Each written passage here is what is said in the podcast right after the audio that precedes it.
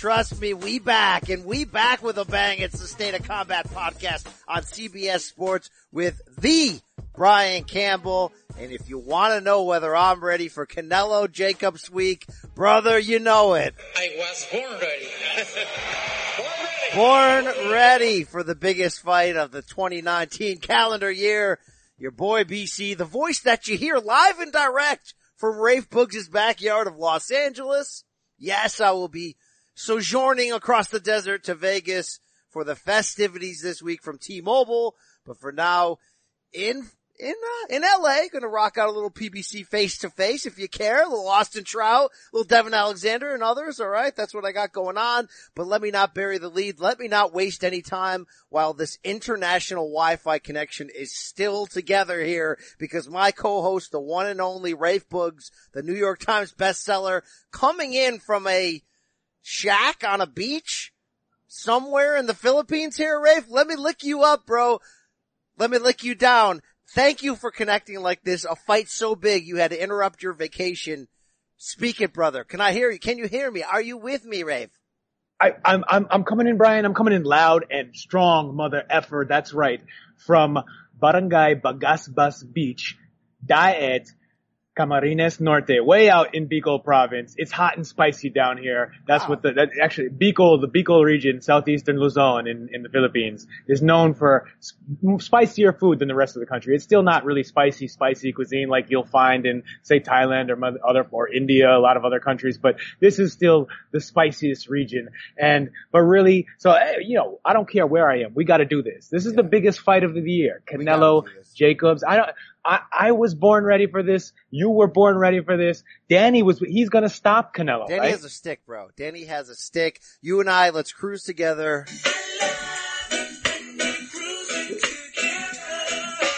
Music was made for box. Respect was made for box. I love when we're cruising together.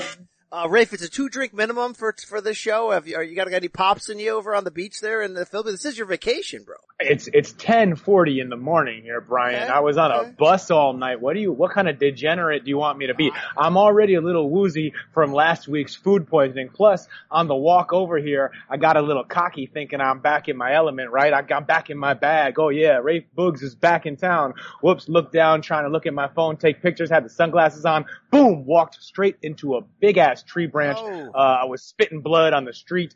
Uh, it was a serious, that tree, it hits hard, man uh, you know, you got to protect yourself at all times. I should have known better. Did, eh, did, did we need to get load watch out for that tree? Look, uh, we we there is so much load happening out here uh, between the load on my phone, eh, all the signs around me at the sorry sorry stores advertising, oh load nadito, you can buy your load here. So uh, my load is well managed because I'm surrounded by load every everywhere I go. All I ever see is load watch. All right, all right. Well, let's talk about the two things that matter most. Let's talk math. Let's talk boxing. But first, the opinion you should listen to when handicapping the Canelo Jacobs fight is your own. Just consider this. Two watch guys on the internet, right? I mean, that's really what we're doing here. Rafe, before we get into all things Canelo Jacobs, and you know I'm fired up. You know Danny is fired the heck up. I stopped Canelo. I knocked Canelo. Oh yeah, Rafe fired. No matter what round. Put him in there and I knock him out. Wow, Danny, you're still going. All right. Before we get into that, Rafe, before we remind people, of course, five star review, Apple Podcasts, Spotify, MySpace, uh, Rafe, you and I are wa- kind of washed. We didn't have to mess around with, with like swiping at all. We're a little too old for that. Did you have to, did you ever swipe, Rafe? Did you ever swipe? Oh, I, the, did you pass the Ducci to the right side at all? Did you swipe it? I, I have, I have swiped. I have swept. Uh, in fact, my my girlfriend of five years uh, and I met uh, on Tinder. We are we are Tinderellas to each other. Oh wow, that's. that's it was weird. a tug of war of of uh, of kindness between us on that app. Well, I actually have uh, a story, I guess, of how you guys met the first night, basically, right? I mean, if if we're gonna really talk about your colorful past here, if only I could find the sound quick. No, no, no, no, no, no, no. Let's let no, let's keep it. I might have had a little too much to drink when I met her. but before we do that, Rafe, let's hear from a word from our friends and sponsors. Yes. It's the NFL offseason, but on Pick Six, part of the CBS Sports Podcast Network, the football season never stops. Host Will Brinson, John Breach, and Tyler Sullivan are joined by analysts like Brady Quinn, Leger Douzable, Katie Mox, and RJ White to keep you in the loop on everything happening around the league. Whether it's free agents signing with new teams, the all important NFL draft, or schedule release day, Pick Six has you covered. As the face of the league changes with every team move and player pickup this spring, Pick Six is a must listen. Download and follow on Apple Podcasts, Spotify, the Odyssey app, and anywhere podcasts are found. Right, enough. Uh, now, now even more ridiculousness in boxing. Rafe, before we get into this weekend, the big fight of the year, let's look back quickly though, quickly, okay, on what took place on the hipster Super Bowl box weekend. When all the hipsters come out at night, Rafe, to watch the the small guys fight, the uh, the app guys fight, the streamers were out. If heck, you even sat down for every televised fight on this ESPN Plus London card. You got anything to say about that, Rafe? I, every televised fight might be a bit of a stretch. I did look up that epic four rounder, the main between Daniel Dubois and Richard Lartey, who is now everyone's favorite heavyweight for showing up with that amazing oh, bronzed great. beard from Ga- all the way from Ghana. Uh, and then like fought his ass off. I mean, who doesn't want to see more? At least, at least he's going to come in and swing like a lunatic until he gets splattered out of there. Unlike all, I mean, look, I mean, what about Efe Ajagba and whatever Schwartz he knocked out?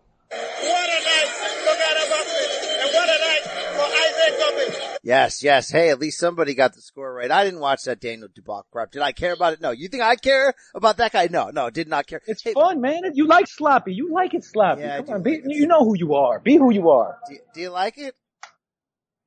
I know you effing like it. It was on. Did you like that?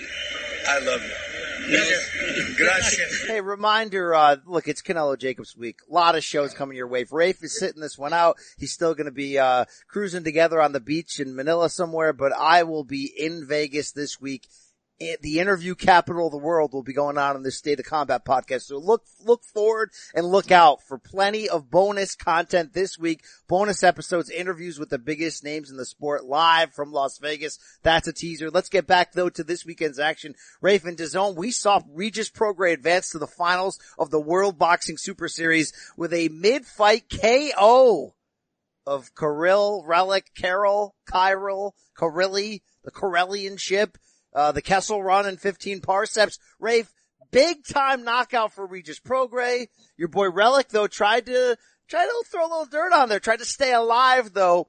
Are you ready to say right now, even before he has a chance to hoist that Ali trophy high, that our boy Rougarou is the best 140 in the world? The best 140 in the world. No, I am not willing to say that, Brian, because I'm still very high on that tall Scotch gentleman who's got the, the strong haggis running through his veins. Josh Taylor, that guy is nasty. So when, if Taylor makes it through Ivan Baranchyk, uh, if that fight even happens, which it seems like it's back on track and that's great. I want it to happen.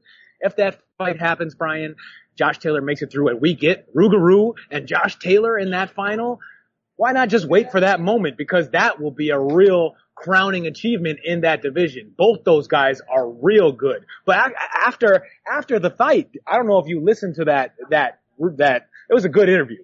He was dropping F-bombs left and right. I mean, Jeff, Jeff Gray was, was probably just frowning in, in Jeff disgust really? somewhere. Jeff Gray, is that, you're really going to botch it that badly, Ref? Jeff Gray? What's his guy? What's his name again?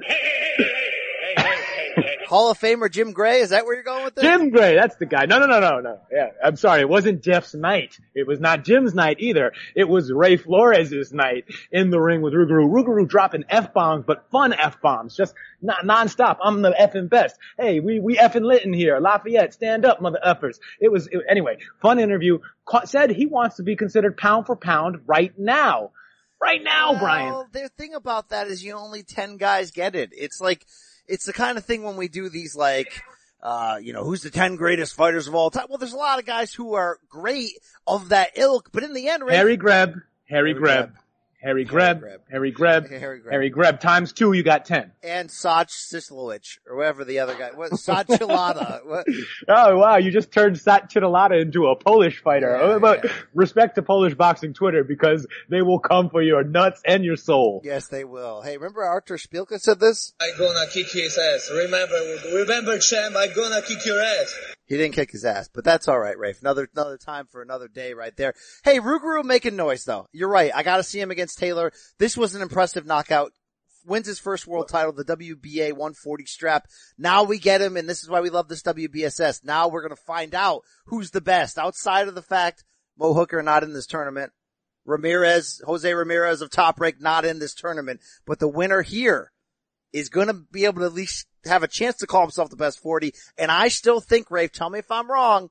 I think because that top rank welterweight, welterweight cupboard is so bare that we're going to see Regis, who's a free agent, get the call at 147 against Bud before any of Bob's, uh, Besputins get the call.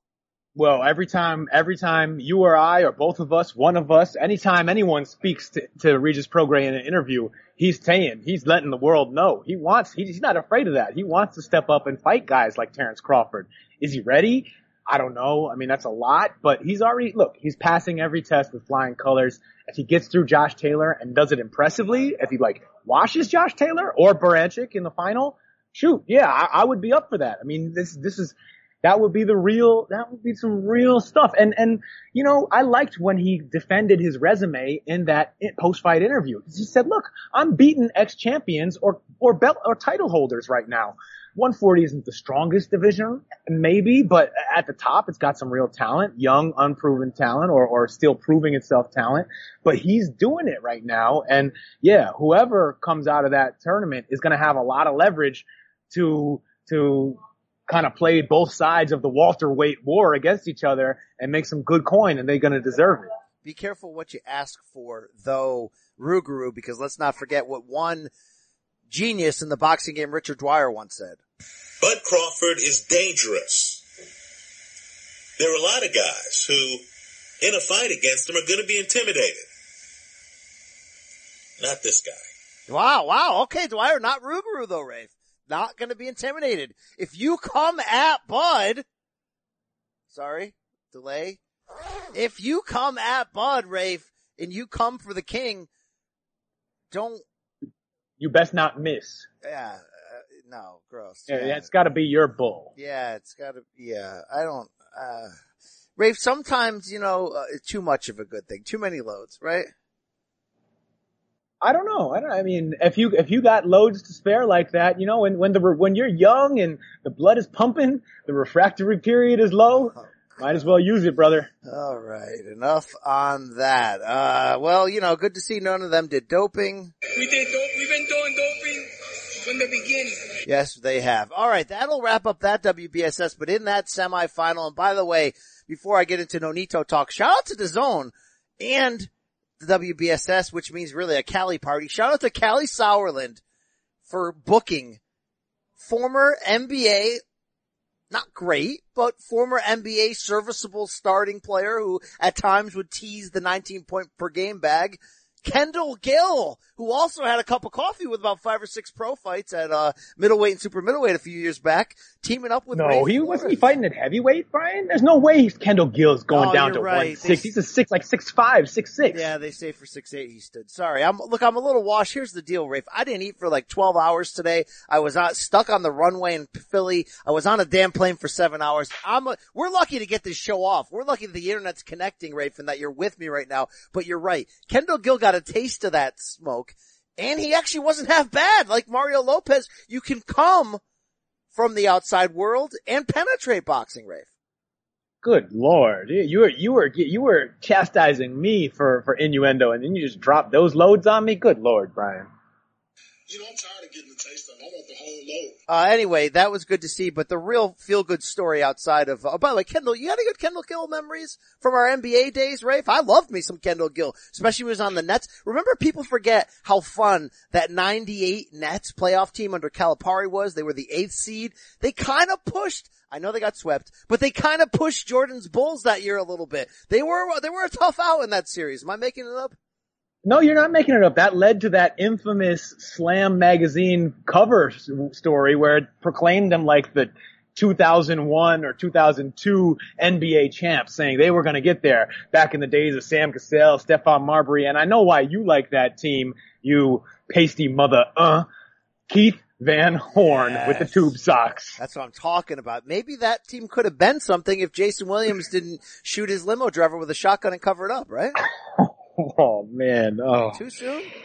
oh, it's it's always too soon, man. Yeah, Dwyer was going to try to jump in and tell you to check it out on his crime blog, but yeah, all right. Hey, speaking of um Rougarou, who's uh isn't he uh managed by Mark Wahlberg? And uh and Peter Berg. Yeah, so I watched The Departed on the plane ride here today for only the second time in my life. Rafe, badass movie. You got any thoughts? I, I- look, I'm I'm a hip, I'm kind of a hipster on this one, Brian. I I I happened to watch the Hong Kong original Infernal Affairs Oh boy. when it was in the theaters, and I'm just you know I'm always going to be loyal to that one. I don't need this Oh, Scorsese knockoff. He pumps it more than once. All right, Rafe, that's where we're going with this. Okay, then back to the script. Uh, the man who had the best weekend, arguably, was your Filipino brethren, Nonito Donaire, who fought a late replacement because of an injury to Zolani Tete, and he gave the lullaby song to a man named Stephon Young, Rafe, and it was brutal. It was Nonito turning back the clock. It was a possible KO of the year contender.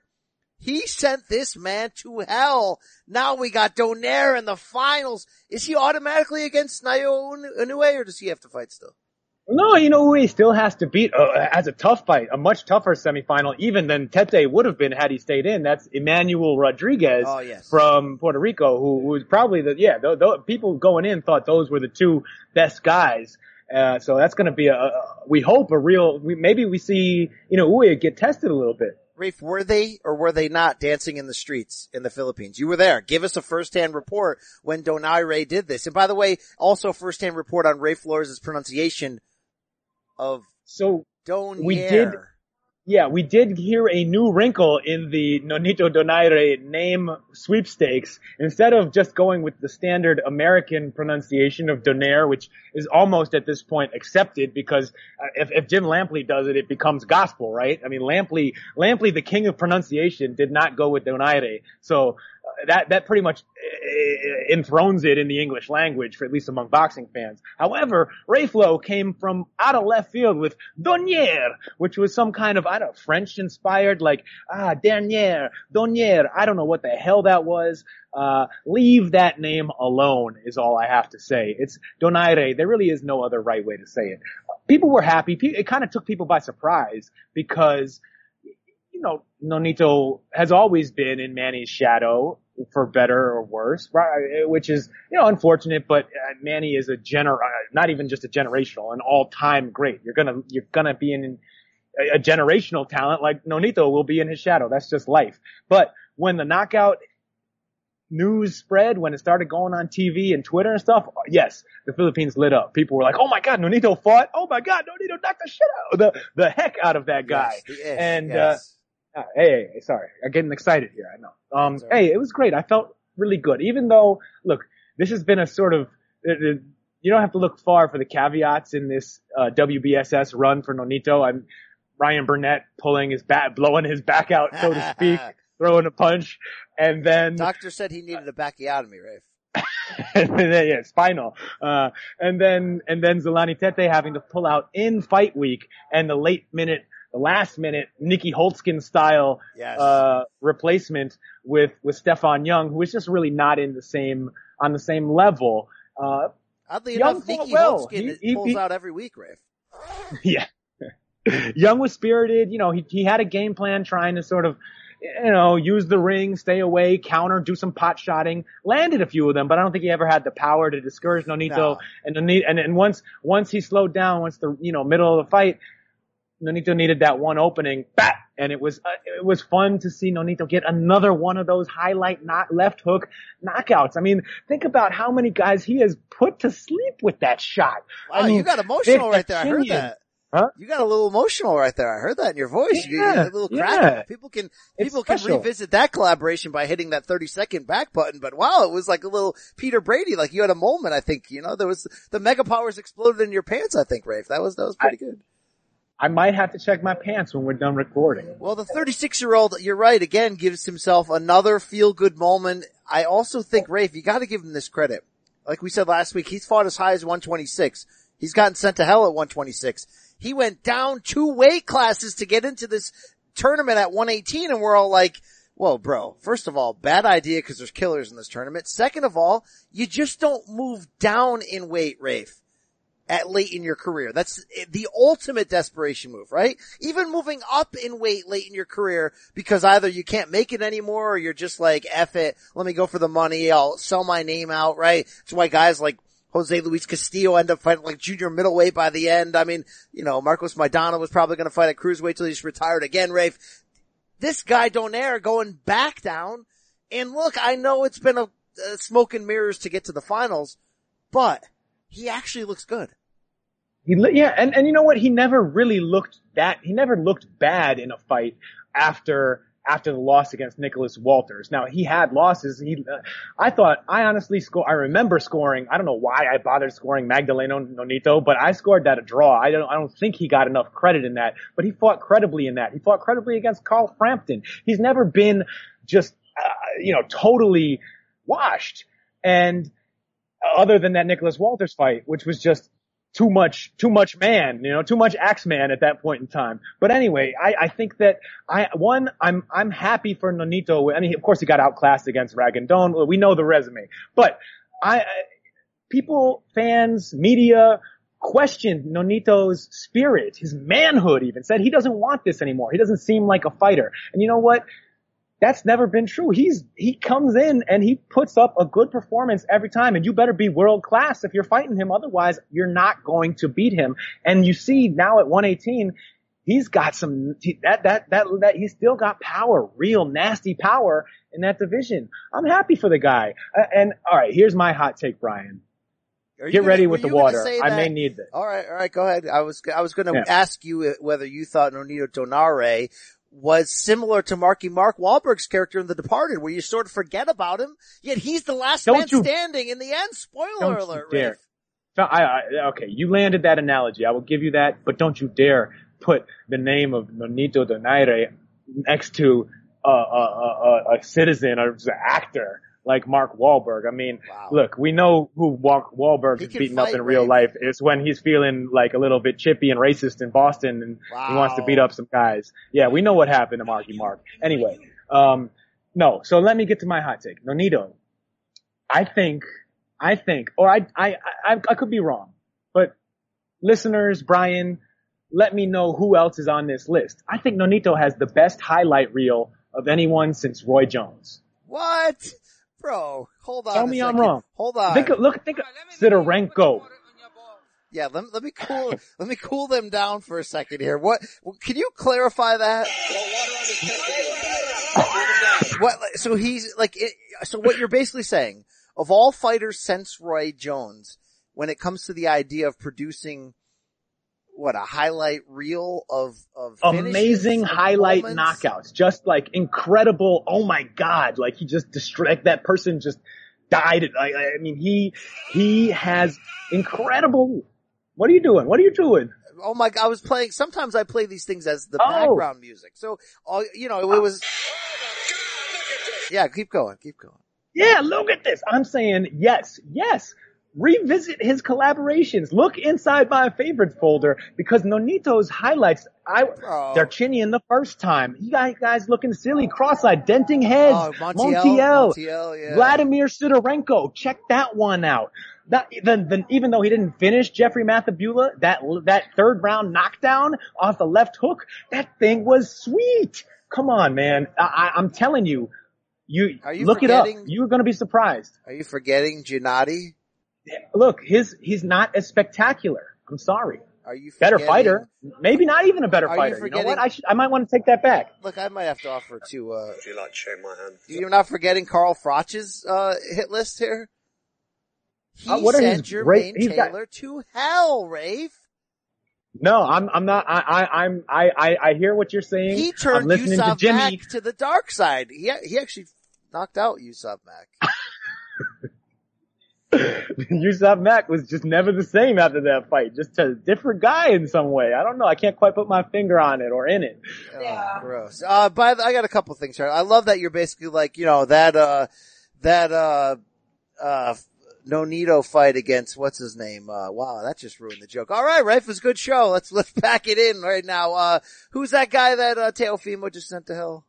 Which one? Just now, Stephon Young, No, Fernando before. Montiel, Cesar Juarez. Remember, he just Uh, exploded. I mean, Juarez is a tough dude. He, he survived Magdaleno, that. bro. I love that you're like, you know, that Magdaleno fight, you know, Hey, that wasn't a draw in the Dwyer house. not a draw in the Bartholomew house. Anyway, my point of where I'm going with this, Rafe, is Rachel Donaire. Would you risk it all?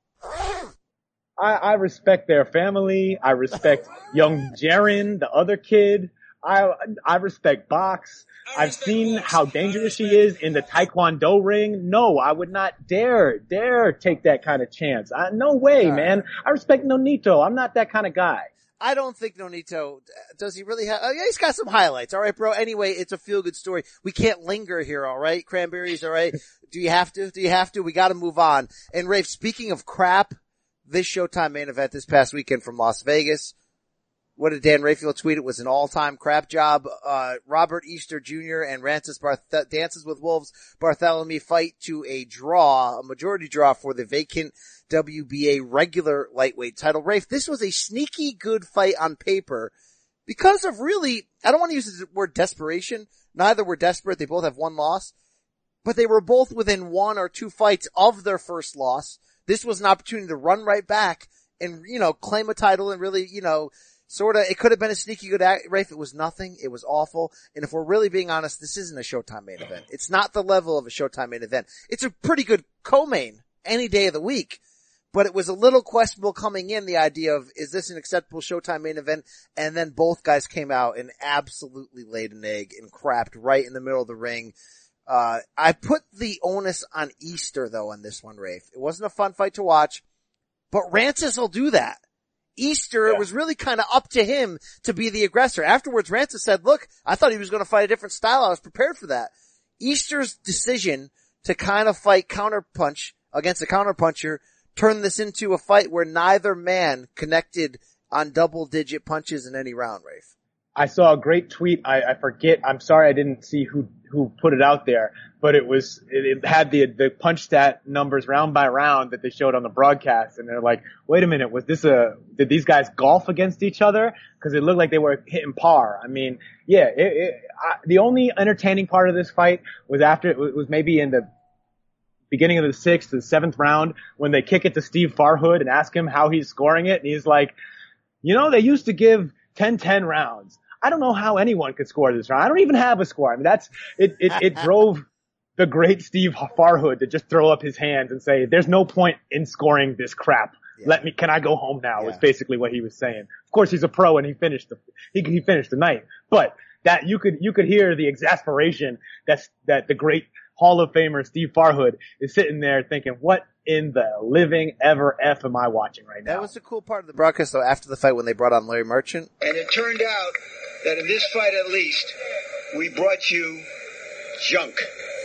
it sucks here, Rafe, because it was a chance for either one of those guys to to to get a big win here and kind of put themselves back in the mix at 35 or even at 40 if they wanted to move back up. Whereas for Rances, who was up fighting Carol Relic twice in a row, now moving back down. But unfortunately, Rafe, this is the kind of fight where if you hated Rances coming in, and a lot of guys do because of his style and his hair, now you never want to see him again. And Easter coming off the loss to Mikey Garcia in which he it was a wide loss. I mean, I think there was, there was, once he got knocked down the first time, he sort of made that decision, I can't beat this guy, I'm gonna survive. Now you really don't want to see him again either, Rafe. So it was really, uh, outside of Efe Ajagba sending another dude to hell in the opener in two rounds, and, uh, your guy, by the way, Viktor Postol. Yeah, yeah, about that.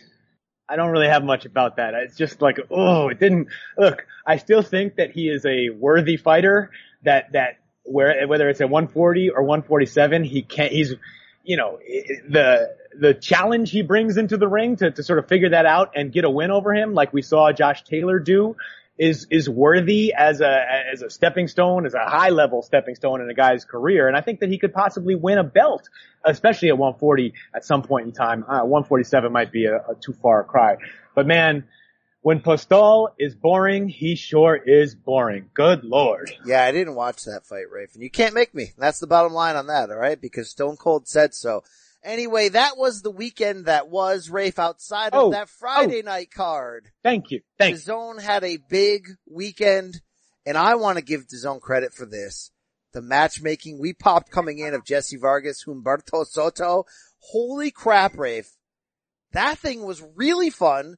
It's a Jesse Vargas KO six in the end, but tell me if I'm wrong. I thought Soto was winning that fight at the time of the stoppage. He was just almost quicker. He was more aggressive than Vargas. He survived a low blow early. He cut Vargas pretty badly over the left eye. And there were certain points whenever Vargas That was a headbutt, Brian. that was a head. Oh, all right. I was watching without volume in bed under the covers. I was a little washed at that moment. All right. That, all right, Rafe. Um, what I'm trying to say ultimately is this. Anytime Vargas tried to sit in and punch with Soto, Soto was getting the better of him. He was really just like shooting his load, like a 38 year old guy just pouring it out there. And you hear Grisham on the podcast basically say, this guy lives a clean life. He doesn't drink outside the ring.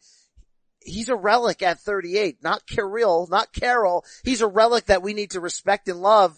He didn't blow the wad. He just got caught in round six and was never able to recover when Jesse Vargas turned it back on him and really got the win he should have gotten from the beginning.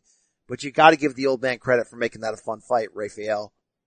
Hell yes. Yeah. Soto has always been this guy. He all, he's, he is a great sort of poor man's Juan Manuel Marquez style fighter, boxer, puncher, good combination, smart as heck in the ring. Obviously not a Marquez level talent, but still brings you, look, if, if, if we can't see old man Marquez coming back one more time to, to, to put a, to put one more nail into that chapter with Manny, then I'll take all the Humberto Soto that the world wants to give me. DAZN, keep making fights with this guy. I don't care if he loses. Uh, he's going to come and make a good account of himself and match him well, give him fun fights like this Brandon Rios fight that he won. And, you know, we've seen him do it before when he, he put it on John Molina when he was supposed to lose that one. He, sh- he beat, uh, Antonio Orozco when Orozco couldn't make weight, except he got jobbed on the scorecards a few years ago. I think that was actually on the Matthysse Postol undercard. Soto is always good, man, and, and he always makes fun fights too. He looks like he's 45, let alone 38. He's fought about 90 times. You can go back and revisit his catalog, watch him beat the ever living hell out of, uh, Bobby Pacquiao in a pretty funny fight. And oh no, it's that's not, just the, not the low blow, Rafe. It's not the blow blow. It's not a blow, not a blow blow. Um, yeah, I love me some Soto. And, and actually this fight reminded me a little bit of, uh, talk about other old school under the radar fun fights. Matthysse and Humberto Soto. Well, I'm all of a sudden turning into Stephen A. Smith. I love me some Humberto Soto. Um, on the undercard of VO and Josesito Lopez at the Staples Center back in the day. That was one where Soto was outboxing Matthysse, but you could tell he was up against just a stronger guy and it caught up with him. And that's kind of how this fight with Jesse Vargas panned out. Yeah, I mean, speaking of Stephen A. I don't agree with the part about me being horny all hours of the day. Few hours in the day, yes. I But mean, you gotta give him that a few hours in the day. But like Michael Irvin said, you don't want to see a guy like Humberto Soto retire because we're losing recipes when guys like that go. God, this is what's wrong with the day. The young ladies today, they're not learning from mom how to cook. We're losing recipes. I mean, really, losing recipes, Brian. we need more old Mexican guys like this who just come to fight. Rafe, he's kind of like the modern day Yuri Boy Camp, Yori Boy Campas. Remember Luis Ramon Campas fought everybody? Yes, sir. Remember late in his career uh, Uh, when he had That about Oscar fight, good lord. when he had like 300 fights on his resume and he fought John Duddy at the Garden. Do you remember that on St. Patrick's Day? And it used to replay on the MSG network. Fight of the year contender. Love that fight. Revisit their collaboration. Right on. Any, any, any Duddy action is good with me. I mean, that guy Campas has fought many guys. Many guys, many guys, many guys look subpar against Floyd Mayweather. Yeah, in fact, if we're being honest here, Rafe, the only one who can really beat Floyd Mayweather, I know who it is. Paul Spadafora. I mean, that's really, No, that's true. really, you know, or sorry, younger small Spadafora. Paul Spadafora. Yes. well, yeah, certainly not modern day Paul Spadafora. Yeah, you don't want to fall in love with a fighter who's no longer exists. Anyway, Rafe, that'll wrap up the weekend, except for the fact that we didn't get into that actual card at the forum. Did you care in the end about Danny Roman unifying titles at 122 and trying to make a statement that he's the best one deuce deuce in the world when he went fun 12 rounds with TJ Do, Doheny, Doney, didn't he? Did he? I, so I gotta, yes, uh, thank you, Brian, for bringing that back around because if we do not give these last two fights a little bit of credit for being very good fights, especially Dohinian or Dahini or whatever the heck we're supposed to call that guy and Roman, if we don't give those fights a little bit of respect, put some respect on those names, the the hipsters are going to be in our mentions tearing us new ones and rightfully so. Those were the fights of the weekend Dahani and Roman especially. Now it was I I thought it was I thought Danny Roman actually won it a lot more a lot wider than the cards had. It wasn't it a majority decision? I cannot answer that Rafe I'm sorry. I was I was watching without the sound underneath my covers. I'm washed. All right all right, all right. Well, it was anyway. It was a very exciting fight. Dahani fought. A guy can really box. Aren't nice, you going to ask he, why I'm watching without the sound? Because my wife would kill me if I woke her up watching boxing.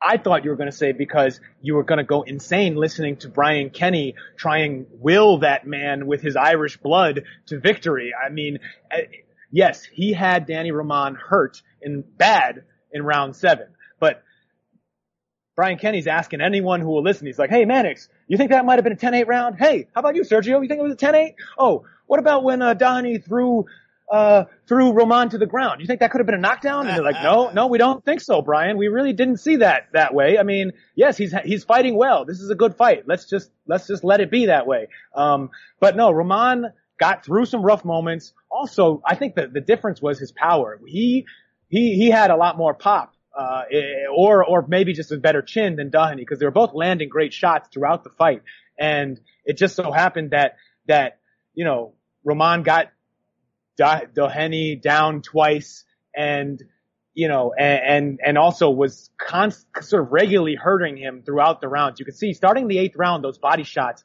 There was moments when Doheny would get hit and back up, and you could tell he he needed he needed that time because he was getting hurt bad to the body and you know, good for Danny Roman. Is he the best 122? I don't know. It's That's hard the to tell. question. These guys, they don't have a lot on the resume. This is kind of like the weak, weaker in between division between all those, like all the action at 118 at bantamweight we see in the WBSS and 126 at featherweight.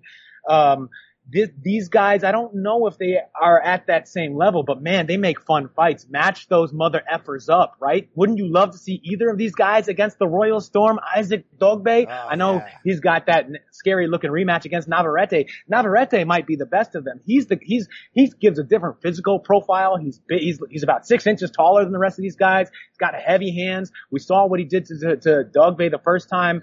I'm, I'm still rooting for Dogboe. Like he's still my guy, but if if you ask my brain who's who looks like the best, I I would say I would rank uh I would rank Navarrete, then Roman, then toss up between Dahane and Dogboe. But man, I would love to see a round robin. And those guys aren't really huge names yet. Could be easy to make love to fights. Nobody W- is really a locked up. Let's do this, man. Wow, you're fired up, Rafe. You are. You must have been drinking some uh some Filipino acai or something. I mean, I don't know what. They I got a little there. bit of that G17, 18, 34, Yes. 55 in my blood. Little E PEP, HGH, PUP. I got everything, baby. This is not cool. This is not what the public and the market audience want to see. Uh, Dan Rafael's 122 rankings have Rigo on top, Rey Vargas, the unbeaten number two, Navarrete, Roman, Dogboe, Doheny, Ryosuke Iwasa, Gavin McDonnell, Tomoki Kameda, and Brandon Figueroa. It's kind of a forgotten division, Rafe. Good for Danny Roman though to continue to Rey Vargas above those? Come on, man. He never looks good in fights. His Wow. big, skinny Ichabod Crane looking goofball. Get, me get Ray- out. wait, Get- Ra- Leave me the hell alone with that. What's going on right now? Rafe, Ref? Well, I, I just disagree. I got, actually, I love D, DTM, Dan the man. Is this a Um, Raphael on Raphael crime right now?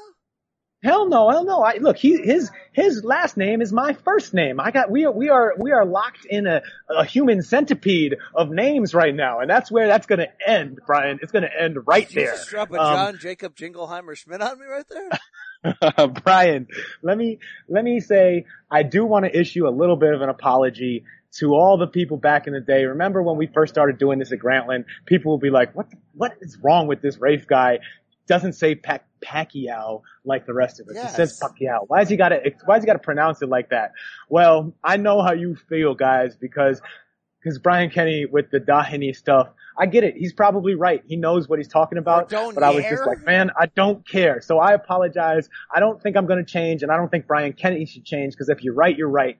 But I was now in your shoes and I know how it felt. Do you believe in flying kangaroos? I just wonder. I'm just curious. All right, all right, Rafe. That'll wrap up that. Look, it's time to get into Canelo Jacobs and the You gotta, only you bit. gotta, oh, uh, you, yeah, you're yeah. gonna, I'm saving you, I'm saving you from, I'm saving your mentions right now. We just say something good about Estrada. Say he's the man. Call him the next coming of Juan Manuel Marquez. Otherwise, they're coming fight? for you. I keep trying to get us out of this because out of fear that the internet connection in Manila is going to go down any point, or me and my swanky West Hollywood uh, boutique apartment hotel right now. Even that doesn't make any sense. Ray, have you done time in West Hollywood? I'm like right around the corner from like the Troubadour, the Roxy, uh, all these places that I feel like Axl Rose is going to walk out of at any time. I've been out there a few times, of course. I mean, I live in LA, uh, uh, but it's not really my neck of the woods. I'm not going out of my way to, to, to, to be out there. Everybody on the street looks like they're trying to dress up like Rob Halford of Judas Priest. Yeah, it's like, it's like going to New York and hanging out in Times Square. All right, all right. Um, I forgot where I was going. Oh yeah, we saw the rematch of this lower weight, all action fight of the year contender before it happened type of fight when SSR Srisaket Sor Rungvisai ran it back with your boy Gallo Juan Estrada Francisco Estrada, and in the end, Rafe was not the still a fun fight. Wasn't the fight of the year we thought coming in, and wasn't necessarily the toe to toe back and forth war we thought coming in. And tell me if I'm wrong, because that rat eater F- SSR, the pound for pounder himself, came in for some god unknown reason and thought, you know what? Let me change it up. Let me fight orthodox. Let me, let me pour some water on my own balls. And you gotta give Estrada credit. He was busier. He was quicker. He beat SSR to the punch routinely. I was waiting for Srisaket to put it in another gear, start eating rats and taking names, Rafe. That never happened. So is it his fault? Or is Estrada just so good that we gotta see a third one now? Well, I do think that the answer is a third one here because that bizarre shift to orthodox for the first five rounds of the fight that Sor Rungvisai did opens up that question. Now it's taught like Estrada, we knew before the first fight, we knew before the second fight that he is the more polished, technical, skilled fighter, right? He is the guy who, who, who, you know, he's just the more classically, he, he, he, doesn't make mistakes. He, and when he shows up, he could pick you apart like that. So maybe he just made adjustments. Maybe he picked up on the rhythm, uh, on the rhythm, the broken pressure rhythm method that Sor Rungvisai threw at him in the first fight and figured it out. And was the same way, the same way Andre Ward figured out a Sergey Kovalev, a Sergei Kovalev and, and worked him over a little bit in the second fight plus knocked his nuts around a few times. You got to, you got to, you got to play with the bag, hit it a few times. Um, but so I do want to see a third one because there's also that question. Well, maybe if Sor Rungvisai comes out and fights like he normally fights, just a left-handed, strong beast, and and doesn't and just goes after it. That's the key. That's what he needs to do. Because why why come in and try and outbox a guy who ever, who's just a better boxer? He's a better classical boxer. Don't win that fight. Don't even go, don't, don't fight his style, right? So I don't, that question, I want to see the answer to it because this was a good enough fight and the first one was great. And if Sarung, if this lights a fire under Sor Rungvisai's bunghole and he comes out like a house on fire, uh, like a true cornholio, uh, man, I, I, I, you know, I will be, uh, I will be on load watch for that, for that, for that trilogy matchup. And any anti-hipsters listening to this going, what, who, who are these, some Thai guy? I got one thing to say to you. If you don't know who he is, Look him up. Juan Francisco Estrada Rafe was already getting pound for pound votes from some people. Does this firmly put him in your top 10? It does for me because I had SSR coming in at number eight. Estrada's always that guy in 11th, 12th, lingering on the outside. Couldn't get past Chocolatito. Always deserved a rematch and never got it. Fought a fight of the year contender and just barely lost to SSR. Now he comes back, beats him cleanly. This is one of the top seven or eight fighters in the world, Rafe. Yeah, you got to give it to him. I mean, he was always around that like you know, he look, he probably deserved to be in near the back end of that top 10 even before this fight, but because part of top 10 lists are kind of pleasing the fans and and uh, generating interest in traffic, the small guys, like in everything else, they get a little bit of the short shrift. Talent wise, he probably was already there. Now he, he, he, you know, we're all going to put him there right where he belongs. And I said, Rafe, coming in, the best case for boxing here, the best case for these small weight classes, the best case for the hardcore fans, not the regular ones. You are the boxing hardcore. You're not regular fans. The best case was Estrada winning, setting up a trilogy, and maybe in between having Chocolatito come back in the picture, rematched J E F J one for JFE. Eh, was that a thing? Is JFE a thing? Did I just create it? Uh, you just created the, the, the BFG, the JFE. I think you can just go El Gallo if you want. Okay. Imagine getting a Choco Gallo next and the winner gets a uh, rematch or trilogy or actually a re- yeah, rematch. The winner gets a trilogy with the damn Rat King. Sign me up, Ray. Yeah. I'm, I'm with it, man. I, I you know, I, I, you, you mentioned Chocolatito. I got to watch the BT Sport version of this fight and enjoyed how the the Brits, the blokes, the top blokes calling that one sounded like my dad, incapable of saying chocolatito, calling him cho- when they referenced those fights that JFE and both NSSR had with Chocolatito, calling him Chocolito. Oh, when he fought Chocolito, I don't know why these guys are miss anyway. In the annals of miss, we're, we're we're doing full pronunciation cops. We're going after everyone this this time. Everyone's getting it. You're a, you're, you're a quality operator, a quality bloke, and a quality fighter. All right, Rafe, that will wrap up that. One more thing to get into is that, of course, this week, you know, it's time for horses, right? It's, it's the biggest sports weekend of the whole entire year. It's not just Canelo. There's horses involved, brother. And Hammer and Hank Goldberg go straight to the source to get you those winning horse racing picks. Last year, Hank was all over Justify early talking to a timer in California. Who is the hammer all over this year in the Kentucky Derby? To find out, hit up sportsline.com and click on Kentucky Derby to see his picks for this year's Derby. Use the promo code DERBY, D-E-R-B-Y to get your first month of picks for just one dollar. That's what I'm talking about. Ride them horses. Oh heck yeah. Tell them Hammer and Hank sent you. Campbell, Campbell, you are next, my friend. Let's do this. Let's effing do this, man. I'm wired. Golovkin, you are next, my friend. No, not Golovkin, Danny. It's Danny. No, no, no, no, no, no. It's Danny's night. It actually will be Danny's night this Saturday.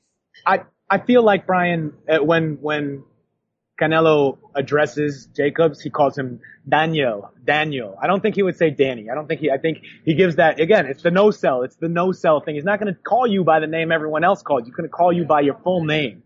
Well, you ain't even touching M yet. That's see, that's where it's wrong. Canelo's touching so many M's. So many M's. Canelo swimming in M's. Canelo eating beef, wiping his mouth with M's. Couple hours later, wiping his ass cheeks with M's, Rafe. And then the phrase tainted M's entered the lexicon, Brian. All right, before we can get into a preview of this weekend's Cinco de Mayo Super Bowl, if you will, the best fight of the year so far in 2019. And before we can find out whether Rafe cares about the satellite fights lingering around this big one this weekend, we got to get into the latest news and the big news this week, Rafe, in Boxeo. Wow, did not see this coming. You're serious? You're serious? okay, yeah, I'm serious. Are you serious, Triple G? Are you serious, bro?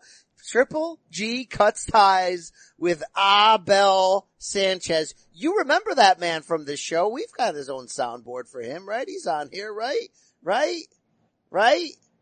Right? I'm waiting. I don't know. I'd like. I knew you was gonna say that.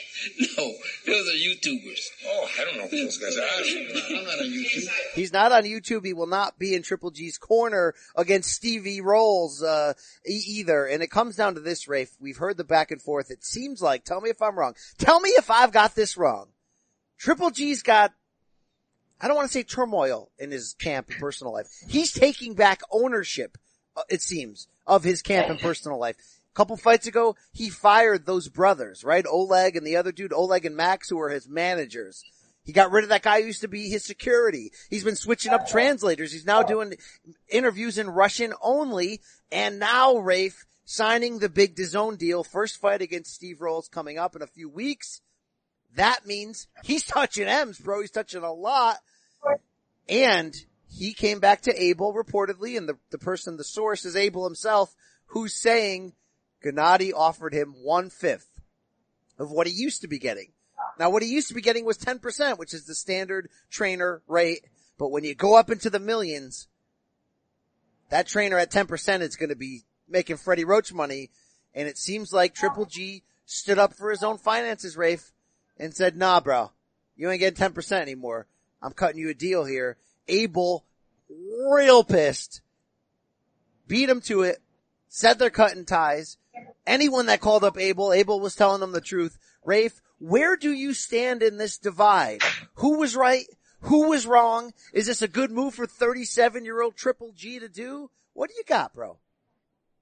There's a lot. I mean, first of all, it's it's we got to say it's sad, right? I mean, they, they they were a good team. Abel acting as Golovkin's mouthpiece in recent years. Maybe kind of the, the, the shtick was starting to wear out. We all kind of started to get a little tired of Mexican style and challenging Canelo to fight Mexican style when that never really meant anything.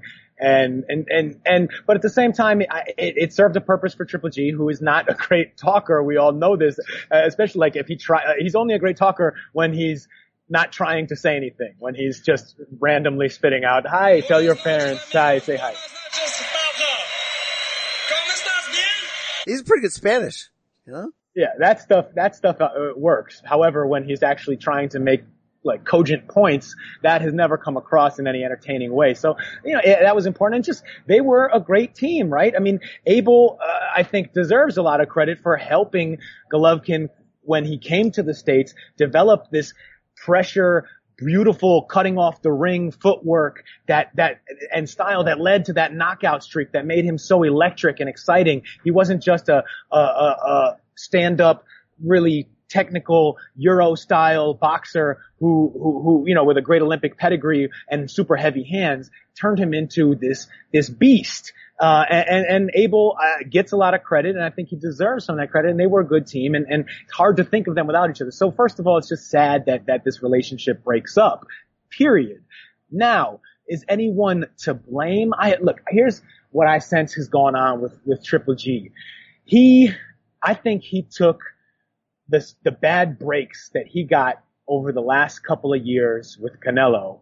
The adolescent bird. I think, yeah, for all all uh, the the tainted meat, the adolescent bird, all of that. I think he took it real hard because he could do no wrong. He was boxing's golden. Uh, you can't say golden boy, but he was boxing's wonder boy or something along those. Right, good boy. He every people loved him to the to the point that they loved him so much there was a backlash against him.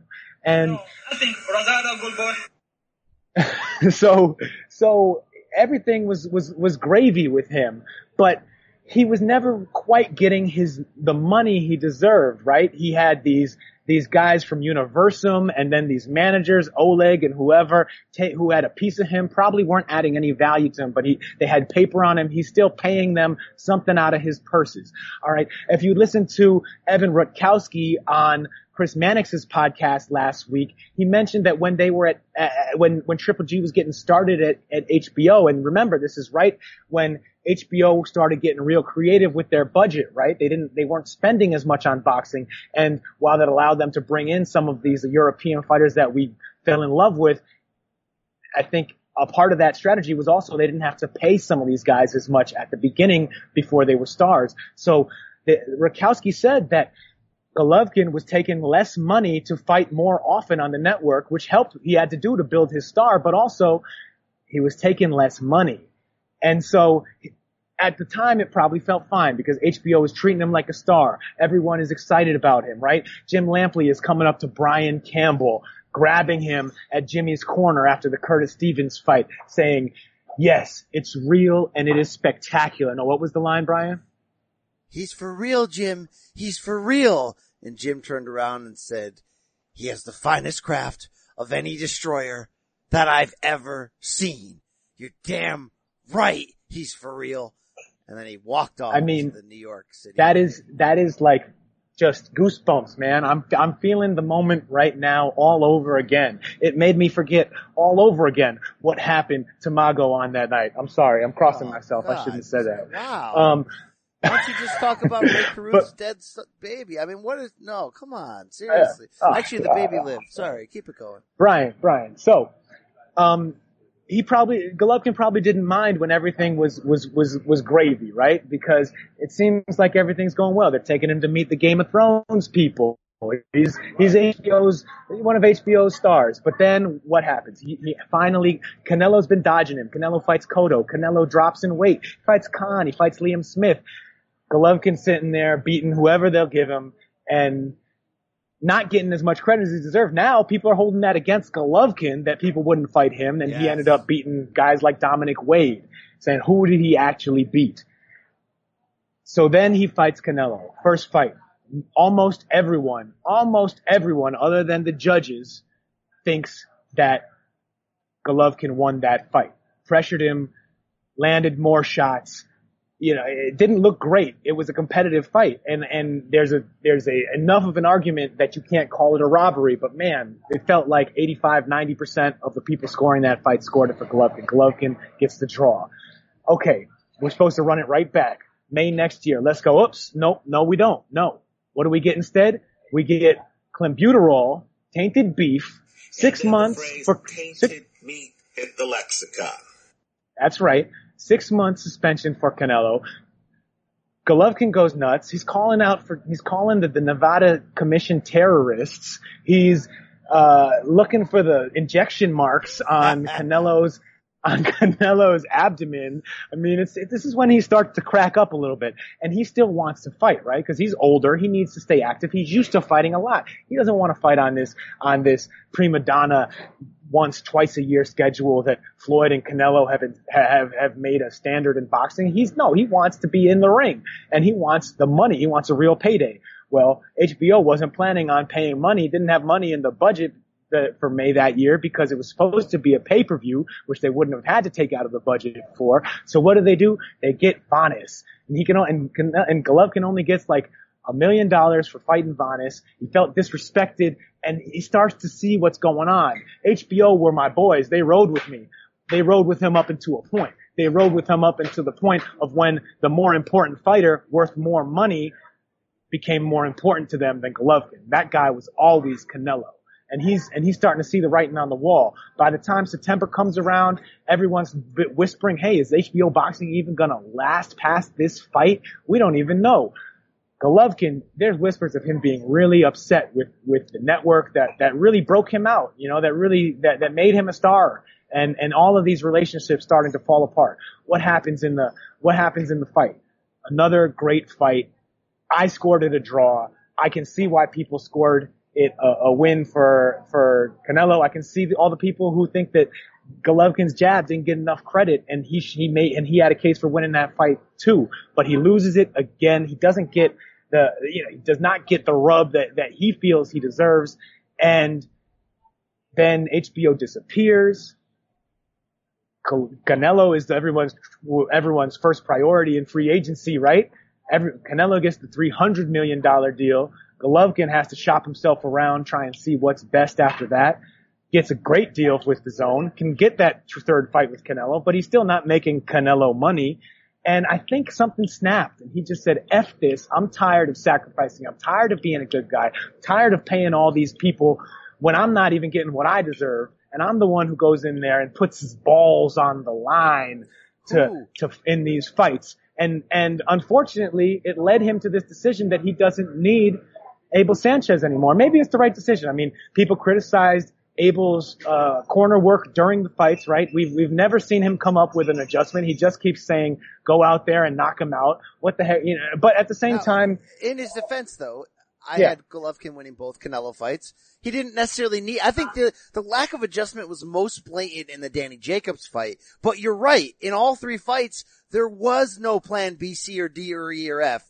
Even though Well, it seemed like Golovkin's plan A was enough in all three. Wait a minute. But here's the thing, Brian. I think that even if Abel didn't tell him what to do, Golovkin did adjust in the in the second Canelo fight, right? Because Canelo threw a different look at him. All of a sudden, was on the front foot, taking the center of the ring, pushing Golovkin back. And yes, that we have to say it here now, right? That allowed Canelo to quote win the story of the fight, but.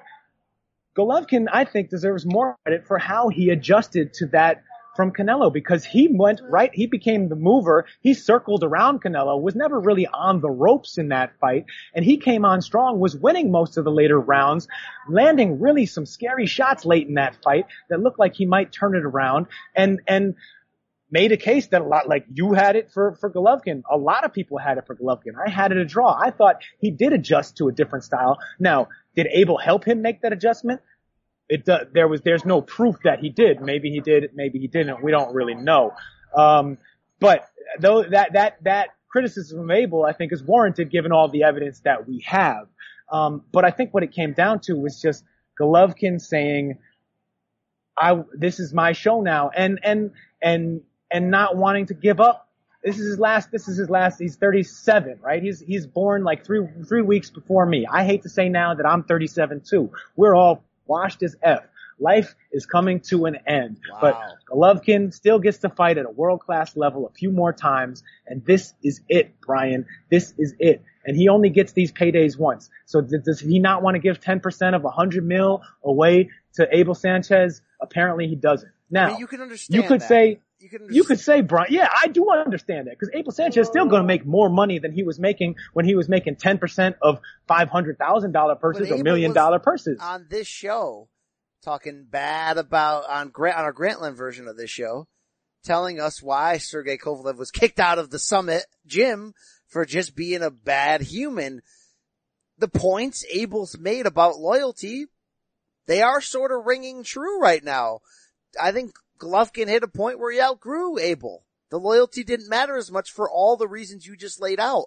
I don't think this, this is, this feels like a heel turn, but it's not really a heel turn. In some ways, Golovkin's changing by not changing at all, but everything around him has changed. The fun-loving Golovkin is dead though. Look at me, I have three bells. Yeah, uh, look at me. That guy's dead. That guy doesn't even want to speak English anymore.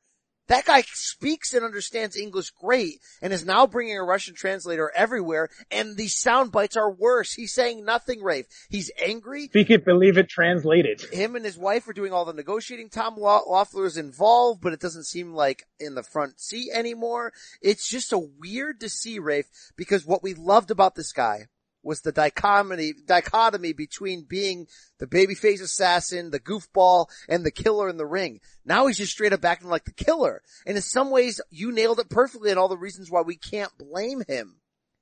But he ain't getting any younger.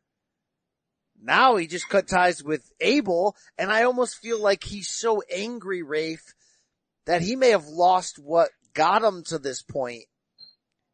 And it's going to be harder for him to win these super elite fights like a trilogy against Canelo the older he gets. But I feel like he's just so like filled with, with just hatred right now. And like, he's like Anakin in episode three. If we're really being honest, Rafe.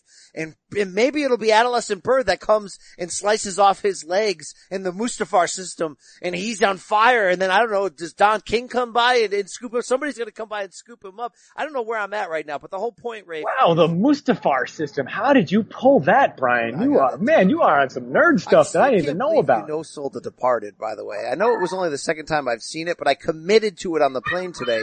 Rafe, it was awesome. The MVP of The Departed was Leo, by far. I know you're probably No gonna tell way, me man. Jack. It is, it is that rat, that, that rat in the final shot No. is the MVP. A little bit Oh, on the nose, yeah, yeah, Brian, yeah, don't you yeah. think? Just on the tip though. In fact, I, we have some experts who are helping us out with that, in fact, right now. I have a group of analysts who receive the tip, they review the tip, uh, they analyze the tip information and determine what type of tip it is. Rafe, um, would you give though, seriously here, Leo the MVP of that movie? I know you're probably a big Jack guy, but it's Leo. It's Leo all the way, bro. I'm not even. I Leo- can't remember it well enough, man. I I I I I, I, I don't know, man. I, I Leo, yes, I, Jack was kind of. I do remember thinking that Jack Nicholson was kind of ridiculous in that film. I mean, he was great, but he was, you're right. He was great in sort of an Al Pacino scent of a woman sort of way. You're gonna miss my hoo ha. Yeah, yeah, all right. Wow, you look, are you sweating right now? You're sweating to the oldies right now? Or is it It's automatic? 95 degrees here in the tropics, man. I'm sweating balls. All right, Tropic Thunder. All right. Um, so here to close on this Triple G news. It's not necessarily shocking, but it's a step forward in that direction of, of Dark Lord Sith, uh, Triple G. What trainer should replace? Cause everyone's suddenly, uh, Robert Garcia's putting out quotes. You sent me some great sound that I didn't have time to add, but there are some people that are after his services. Wouldn't you love an offensive coach like Coach Roach or, or Joe Goossen to take over Triple G and say, you know what, bro? F defense. F your jab. F your amateur background. Go in there and be what Jim Lampley said you were. That destroyer. The, f- yeah. Um, Brian, yes, it's an interesting question. I think one of the one of the things I'm, I'm going to be curious to watch and see how it plays out is that by Abel sort of making it pretty clear, or at least hinting at the financial terms that he was unwilling to take, does that make it harder for another big name trainer like a Robert Garcia, like a Freddie Roach, a kind of guy who feels like, hey, I am a, I'm one of the best in this game for years. I deserve 10%. Does it make it harder for them to accept a 5% or a 3%, even if it's still a figure in the millions because of all of the money that Golovkin is making? Does that make it harder for them to do that just in terms of saving face, in terms of pride? Um, I wonder that. There's also the question, Golovkin is a, you know, he's 37 he may be at the point in his career where he, he's one of these guys who feels like he can train himself. The Vlad thing. He's going to get Max, his brother. He's going to bring out, going to fly in a couple of quality blokes from from Kazakhstan and let them, you know, tell them what to, to to keep him on point and let him train there near his home in Santa Monica, probably at Peter Berg's gym, Wild Card West, and let the and, and just basically have people hire a cut man and just let them and just basically be his own trainer with a little bit of help from his boys so they get so he gets to keep all the money in the family. if it's truly a money play, that could happen. Robert Garcia was mentioning this in that interview, and that's a, anyone I do I do look it up in my favorites folder, or it's I don't really have a favorites folder, so you might have to just search for it on YouTube. But Robert Garcia, it's a Fight Hub. Shout out to Marcos Villegas. He didn't conduct this interview, but he is the man at Fight Hub. Anyway, Fight Hub did this interview with Robert at a gym in Riverside where he's, he really breaks it down. He talks about both sides, sees it from Abel's point of view, sees it from Golovkin's point of view and says, look, both guys have their reasons. It's not really fair. And he also says, you know, yeah, I'd love to be his trainer. So I don't know if that means he wants all the, what, what money it would be, but, but it, that's the guy who I want because I think of how he works with Marcos Maidana. Now, Golovkin, totally different level, way more schooled, skilled, classic. You know, he doesn't need to be refined the way that Garcia did with Marcos Maidana, but he def what everything that Robert Garcia did with Marcos Maidana worked. Everything he's doing with Josesito Lopez appears to be working. Lopez, Josesito almost busted Keith German's Keith German, Keith Thurman, the German, Thurman Nerman, Sturman messed up his jaw, but almost busted his jaw in that fight. I, Robert Garcia is my, I love me some Robert Garcia. I think he might be my favorite trainer. And I think that that's the guy who I'd like to see Golovkin land with. I kind of suspect he's going to go for just keep it in the family so they get to keep all the money though. What about Papachenko? That would be awesome too. Would be very interesting because we don't see that, that, that crew accepting outsiders in, right? It's, it's all, it's all family. These guys all grew up together. Papachenko's been working with these guys since they were teenagers, since they were going on fishing trips in Lake Ackerman or whatever the hell it is. Yeah, but do Um, Kazakhs and Ukrainians get along, Rafe? Is there a built-in well, rivalry that's gonna, there? I, I there, I'm sure there are some, you know, if you go way back, you can, you can talk about the Soviet satellites and, and how they've been played against each other historically. But once they come to America, they're all, I think I think that kind of smooths it out, right? Because Kovalev, I mean, he's part of the Egis Egis Klimas posse. He's cool with those guys. They show him love. He shows them love. He's a Russian. I mean, Russia and Ukraine and Ukraine are, are at odds right now. Even even there was a lot of respect between Murat Gassiev and, and Alexander Usyk when they fought, and that was actually sold as a political type war with Russia coming in to put that fight on Russian soil in hopes that Gassiev could win it, and and instead getting his lunch taken from him by the great, the great, the great Alexander Usyk. Anyway, I think it would be really cool if he did that. I think it would be really interesting to see how they work with an older fighter, a guy who you're not going to teach Golovkin a whole lot of new things, change a whole lot about him. If if Papachenko would be willing to take on that kind of challenge, be really interesting. I, I think that would be happen. cool. Robert Garcia seems like an easier pick, but damn, I, I'd like to see that too. There'll probably be some Russian guy you never heard of. In the end, I wish Yes. it was this. He took his nuts, now you gotta take his heart. Yeah, take his whole soul away. I don't think she would care about the percentage. But but but they're back together. You They saw, had you James saw that Kirkland and, and Ann Wolfe back together. Big time fired up for that. All right. We could ramble on forever. We can't do it though. Uh, it's time to talk about Danny Jacobs. Danny Jacobs, you're the boy. Into Like, zone. you put it on him. Yeah, well, he might you know. put it on him, Eddie. We'll find out. Brian, this is what? I'm sorry, what, Brian. What? Ray? Can what I please? What Can I get? Can I get you to, to, to speak on a, one other nugget of news that, that came this past week? The the announcement that our guy El Chino has has decided to return to Argentina and uh, re-enter retirement. The comeback is over. Yeah, it's one of those that is is the right move in the end, but of course we're disappointed, Rafe. Right? Rafe, you know back in the early 2000s when I was um living in a real crappy third floor apartment, we used to say, what band, if they got back together, would you drive across country for? And back then it was, if Van Halen could only get David Lee Roth back, screw it, dude. We drop everything, call in sick for a week and drive 18 hours to see it. Chino's of that, like nostalgic, bring the band back together. It's like, I'll see Chino in any form. Sad, gross, fat, skinny, uh, Floyd trilogy, whatever you got for me. But the reality is when these nostalgic acts get back together and you revisit their collaborations, it's not the same. So maybe we'll just live in the memories, right? That's fine. That's true. And I think uh, it's not just nostalgia though with with El Chino. And while I think it's great that boxing fans are so sort of unanimous in, in their happiness for him that he he did what no one else did, does. Right? He was a guy who got the two gigantic Floyd paydays and rode off into the sunset drinking. Hennessy and whatever, and, and eating steaks. Robert Garcia said, estimated that he was eating one full cow a week during his time in Argentina, which I don't think is humanly possible, but still pretty funny to think. And he's like, Argentine, Argentine, what's that? I eat steak every day. Uh, yeah, Mark Maidana was eating steak every day. Uh, it's very funny. That's another good Fight Hub interview from the same day with Robert Garcia talking about Maidana when he's like, Argentinians, they eat a lot of meat, man. They eat a lot of cow. Um, just, uh, uh, he was awesome. Robert is awesome. Um, no, but, but it's not just nostalgia with Maidana because he was peaking. He had just given Floyd the two best fights of Floyd's late career. He look, he had, he coming off the win over Adrian Broner.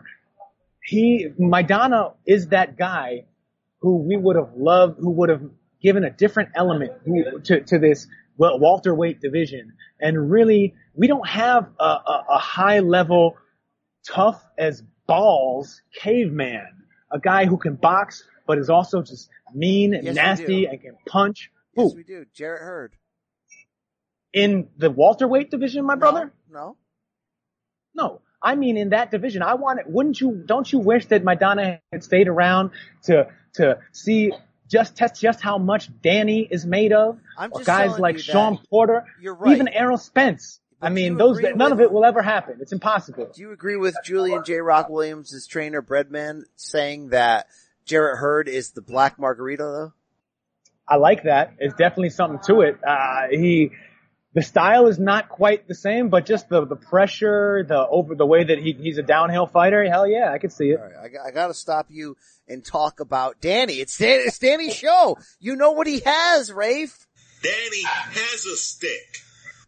All right? I don't know why you won't let me talk about Danny Jacobs. What's the deal? Does Danny Jacobs I mean- have bad breath or something? I mean, seriously, Rafe. All right? Right? You got He is that guy. If you tell him there's a fight, he's like, take me to the gymnasium. I'm with, with show me to the nearest taxi. Folks, this is the kind of fight that's going to stop traffic. All right, Rafe. Time to run out in the middle of the road and talk about this. In the zone, T-Mobile Arena, Las Vegas, this Saturday night. Canelo, Jacobs, three of the four recognized middleweight world titles are on the line. Of course, Demetrius Andrade has the WBO, the other one. Three of the four plus the lineal, maybe the Ring Magazine, maybe a WBC silver white. Oh, you know they got a nice belt. It looks like a clock this time. Yeah, it's probably made out of dead people. So, uh, you know, soil, it's probably made out of Soylent Green, all that. But Rafe, before we get into the, uh, the breakdown, all that, humor me business wise. What does DAZN need here to not make this a train wreck? What does DAZN need? How much pressure is on Canelo to not only win, but to really drive product? And you know they're spending a ton on marketing. They've been everywhere for this. What, from a business sense, is at stake here for DAZN in this single fight? Well, this, especially now with all the uncertainty around what is going to happen with Anthony, Anthony Josh on June 1st, the, the fight that's coming up next month, the, the other biggest star in boxing, AJ. that, yeah, AJ was born. But who, when will his opponent be born? Where is the birthplace of AJ's opponent? It's on Vlad's stick. Vlad is off in Ukraine hiding somewhere. Anyway, let's, let's, let, let, let, let me focus. I know I've, I've knocked us off track 15 times already.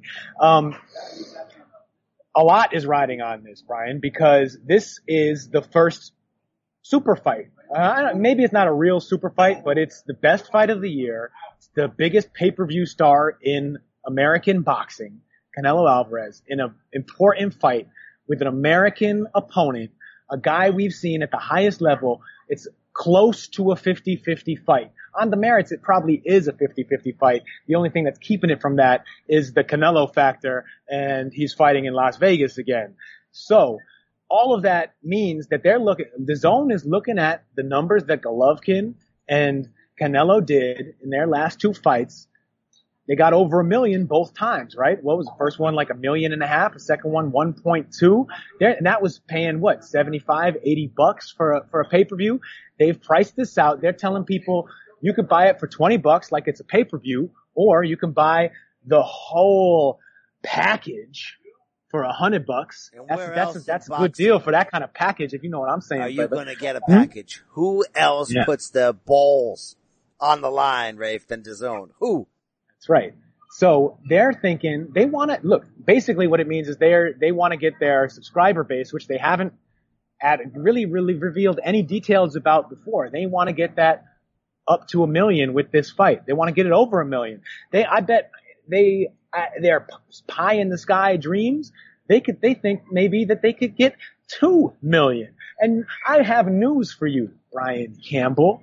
Many people, I don't actually know if this is true, but many people think that they could do that because if you tell me that I can watch Canelo Alvarez, Saul, Saul Canelo Alvarez fighting Danny Jacobs for twenty dollars, Yes. don't you think there's two million people in in the the United States of America who are willing to put that money down to see that fight? They think they're the B-E-S-T of American streaming apps. Zone They think and Eddie Hearn and these guys have a plan to build a platform. They're luring people like Canelo to the platform and they think the PPV is D E A D, Brian. Ah, I thought DAZN was gonna hit us between the eyes with some great fights.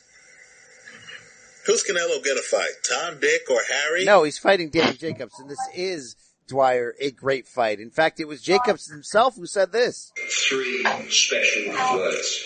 Bring me Canelo. and he's getting it Danny Jacobs, you're the boy, but I think you're right. A lot of pressure. They don't release their numbers, but this is the first one. This is the pay-per-view. Look, Rafe, of the other fights this year that were pay-per-views, you could argue they didn't deserve it. Look, Pac Broner, star-wise, that's a pay-per-view in any era. I'm gonna, I'm gonna stand by that one. But if we're honest, Khan Crawford's not a pay-per-view fight. No, sir. Spence Garcia on paper, not a pay-per-view fight. Not really. This is a pay-per-view fight, Rafe. I'm telling you it is, alright? So, I think this is their, obviously their best chance. I hope they do it. You want them to do it. You want them to be a player. Actually, if you're cheering for the health and success of boxing, you'd want somebody who's killing pay-per-view and giving you that flat rate to succeed. So, I'm looking forward to see what they do numbers wise, whatever will leak out. Maybe we can follow Rick Glaser on Facebook to find the true numbers in the end. But business wise, a lot on the line. Fight wise, Rafe, real lot on the line. You got a pound for pound performer, Canelo, who's as high as two on a lot of P- P4Ps, no worse than four or five. Going up against a guy in Danny Jacobs who's kind of on the outside looking in, but a guy who is tough as balls. Pushed Golovkin to the limit. It's been a long time since Dimitri, uh, uh, what's his name, sent him to hell. Pierre, Dimitri Pirog. Uh, Pirog. Long time since then. This is a new man. This is a new fighter, Rafe. I can't wait for this one. This is going to be 12 rounds of fury. It will go the distance in the end. I know he says he'll stop Canelo, but ultimately you nailed it. You're like, if Canelo can walk through 24 rounds of Triple G's best shot, we're looking at a fun ass 12 round action fight here, Rafe. I think it could be one of those where the styles change throughout because Danny can switch stances. So this could be one of those that is high action between sluggers, but has ebbs and flows, has strategic decisions and changes. Really looking forward to it. All right, Brian, let me, let me tell me, school me on something. You are Andre Rozier, Danny Jacobs' trainer what what what game plan are you going to give to Danny to win this fight? Now, eh, do you what you going to make him take some risk or how? What is because you know you've got to make it clear. You you don't you need to put distance. You do not want to be going to the scorecards on a close fight. Now, look, karma comes around. Someday Canelo will lose a close decision. Yes. But he's undefeated so far in close decisions. Uh, so uh, you, you, would, you, you, and and if you want to put on the full tinfoil hat and get real conspiracy minded here, DAZN, the powers that be, so to speak, they want Canelo to continue being the biggest star in boxing, to continue whatever his reign atop the middleweight division does. so they can make more huge fights and continue building that subscriber base. He's got eight more fights on that 330, 350 million dollar deal. And you know what? Not just his own, not just boxing, all of the sports world wants Canelo to win this because that means DAZN's going to keep paying LeBron James to make videos about him. It's going to keep putting uh, advertisements on the Bill Simmons podcast. That Canelo is the goose that laid the golden egg. So what do you have to do to make that case clear enough that you have beaten this man on Saturday night if you are Danny Jacobs? Wow, you're very loquacious today. I like this, Rafe. You're spinning webs. You're, you're Rafe is the test man, the test maker in this podcast. Um, I think you're right, by the way, that everybody needs him to win. Even WBC, everybody. Look, you signed a guy for 10 million, 365, sorry, Triple G fight- hates his guts and he needs him to win. Exactly. 10 fight, 365 million deal. Of course you want him to win when you know you got Triple G in the bullpen after he knocks out Pacino's, uh, pizza rolls. What's those, what are those things, those, those things called? Chino's pizza rolls? What are they called? Tino's pizza rolls? I, oh yeah? Steve Roll. Yeah, the pizza man. I, I get you now. Yeah, I, um, ah, shoot. I know bagel bites, you know. Yeah, yeah, Pizza in the morning, pizza in the evening, right, pizza at supper time. question. Game plan wise, if you're Rozier, what do you do? Here's the thing. Outside of knocking Canelo down a bunch of times, which doesn't seem like it's going to happen, he took bombs from Triple G in that second fight and fought Mexican style and showed us that Canelo has an elite chin. And he's He took bombs in the first fight. and Yeah, he's go. responsible defensively, so he never really gets hit flush with things he doesn't see coming. He took Golovkin's best shots in scenarios in which he stood in front of him, dug in, bit down hard, saw the punches coming in and ate them. Yes, he's a man, but he's responsible enough defensively where he doesn't get caught. Like Danny Jacobs did against Pirog, right? That doesn't happen. So if you're Jacobs, Number one, volume has to be key. Because Golovkin, I watched him beat Canelo oh, twice oh, with volume, but it was mostly volume with the jab though, because Golovkin wasn't quick enough to set himself and throw and consistently hit Canelo with power shots, except for really the last few rounds of that rematch in terms of consistently being able to do it. And some of that is because, like you said, Canelo switched styles and tried to be the aggressor in front of him. So what does that mean? Here's what it means, Rafe. You're gonna have to throw and land a lot of punches, but it can't just be jabs. It needs to be effective hard punches. So I think switching of stances is going to be key because the key advantage Danny Jacobs has on paper over Canelo is foot speed. Canelo swivels at the waist great, but he ain't quick in terms of his feet, alright? Jacobs is athletic and he's going to really have to use that athleticism. I think he's going to have to really set the tone, get off first, make Canelo a counterpuncher, but lower Canelo's output by constantly switching stances and changing looks, kind of darting in and out. So you got to come at it almost with a boxing mindset of where you're fighting, and maybe this isn't Danny Jacobs' style. Danny Jacobs can move, he's athletic, but he's not a pure boxer. He's a boxer puncher, if we're being honest. I mean, you can compare him to legends. Jacobs is a puncher, right? Boxer, puncher. Think Sugar Ray Robinson. But I think he's, especially early on, Rafe, is going to have to really let those hands go with combinations and really just be different. Frustrate Canelo. Because if you decide to punch with Canelo and stand in front of him, he's gonna land some really good looking hard counter shots. And when you add that with the plus 25 percentage he's already getting with the judges, no matter whether you believe the sport's corrupt or not, it's gonna be hard to beat Canelo without a knockdown. So to do that, A, job one, you have to land more than him, but B, Rafe, tell me if I'm wrong, it can't just be on jabs. I think you're right. However, however, Brian, I think the real important thing is for Danny to look like he is outclassing Canelo. Now So I don't know if that's then, possible. I, yes, yes, yeah. I, I, I think that the thing that he really needs to avoid is letting Canelo have those classic Canelo moments where he finds his distance and uncorks a beautiful combination, uppercuts, body shots, straights. I mean, like one, he, he has some of the nicest combination punching in boxing and Jacobs, I think, has a route to preventing him from doing that. Like he needs to basically make it look like he is the big, the tall middleweight Floyd Mayweather giving Canelo nothing, not letting Canelo have any success because if Canelo has any success in a round, I don't trust a judge to give that round to the other guy. So he's got to try to really make Canelo look bad. Don't let him get off at all. Use those legs, use that length, use that height. I don't care if he's mostly only scoring with jabs, if he can shut Canelo down enough to basically say, have, have people saying, well, yeah, Danny's just winning with the jab, but Canelo is, looks like he can't even, he can't even get to him. Now, again, Canelo has improved so much. I don't know if you can, if anyone can do that to Canelo anymore, but Danny is fast in a way that, that Golovkin wasn't. Like Golovkin has good legs, but he doesn't use them in the same way that Dan, he can't be, he's not evasive in the same way that Danny Jacobs has been.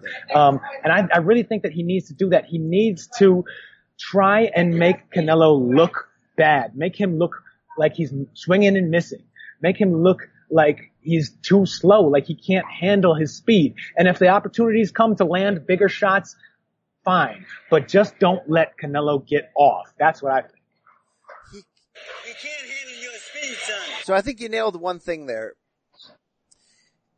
It's going to have to be by boxing, but it's going to have to be by darting in and out. Footwork is going to be the key because if you stand in the pocket against Canelo, you're going to be opened up to him going to the body. And those shots look big for judges when, when he uncorks those big hooks to the body, just like when he lands, lands those big overhand rights or those uppercut from counter positions. So for Jacobs, it's going to be, I think, coming in with offense combinations and then getting out.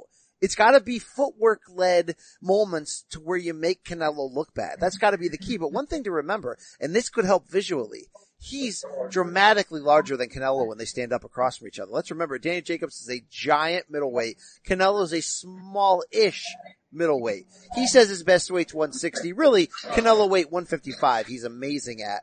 So I think what that means is, Rafe, there may be times to body him up. There may be times to clinch him. There may be times to lean on him where you give that visual like Vlad Klitschko always did so much. You know, land one punch, smother him, lean on him. We've never seen someone really out physical Canelo.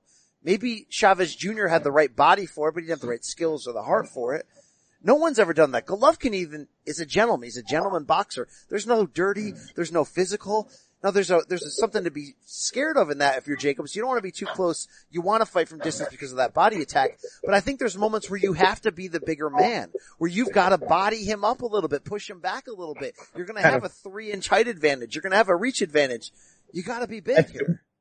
What, what it basically sounds like is we're saying Danny Jacobs needs to fight a little bit like Andre Ward with the mastery of distance. He'll be out, he's outside and you can't hit him and then he's inside where he's better than you he's got to fight a little bit like Floyd Mayweather. he's got to fight a little bit like I was. I was thinking he might have to fight a little bit like Sugar Ray Leonard versus Marvin Hagler. Steal looking for ways to steal rounds at the in the last 30 seconds. Little shoe shine action. So basically, he needs to become a combination of all of the greatest fighters of of the last 50 years in boxing, and maybe he'll get this win. That's a lot to bite off. Another thing, uh, uh, but.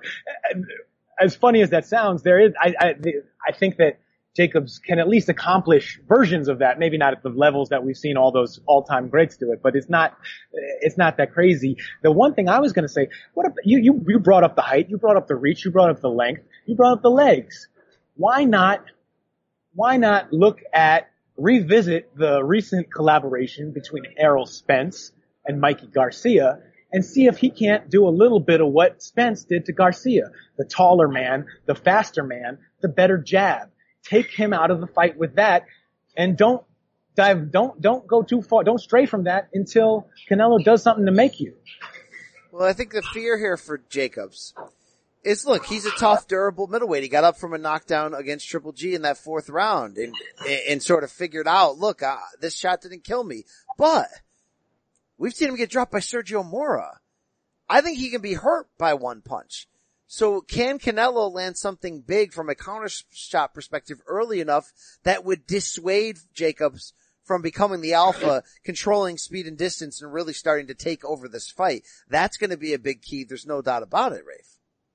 And one thing we've seen with Canelo now, it'll be interesting to see if, if he can land this shot against Jacobs, but against other taller fighters, bad fighters like Julio Cesar Chavez Jr. and Rocky Fielding, you saw that when they, he, Canelo took their jabs away fast. He was able to get counter, throw that right over the top of their jabs in a way that they, they, they like, oh shoot, I'm taller than this guy, but this ain't working. Happened right away. And now you think that with Jacobs just being a higher level fighter, faster, that, that it's going to be harder for Canelo to land that shot. But if, if you see Danny start to jab and Canelo's dial in that overhand right, countering it over, then, oh, then it could mean we're looking at a, a, difficult night for Danny Jacobs. That might mean it's time to switch to southpaw and make that and take away that angle. I think the southpaw switch is going to be key. I mentioned it off the top about switching stances often, but that's going to be real key to break Canelo out of that rhythm that he likes to do, and he likes to set up and land those big right hands and sort of discipline you and dictate a lot of that. It's going to be interesting how that comes down. Just as much as it's going to be interesting, Rafe, though, how much does this rehydration clause play a part? It's a 170 pound rehydration clause. The next morning at 8 a.m. they will weigh in a second time and there was a financial obligation to dissuade Jacobs from missing. It's $300,000 for every pound he's over, I believe. So that, uh, that's pretty intense. Uh, well, here's the deal. Like, he, I think he had, he didn't use that rehydration clause against Golovkin 100%. Remember, he skipped, he right. made sure he didn't fight for the IBF title and he missed it. I know he has used the IBF rehydration clause specifically against Derevyanchenko, and I think maybe even against Maciej Sulecki because it was a number one contender type of situation. This time around, the IBF rehydration clause wouldn't be a part of it because they changed the rules where unification bouts, that's not, that's not in play because the IBF is hmm. not the lead alphabet. But Canelo was smart enough to put it in, Rafe.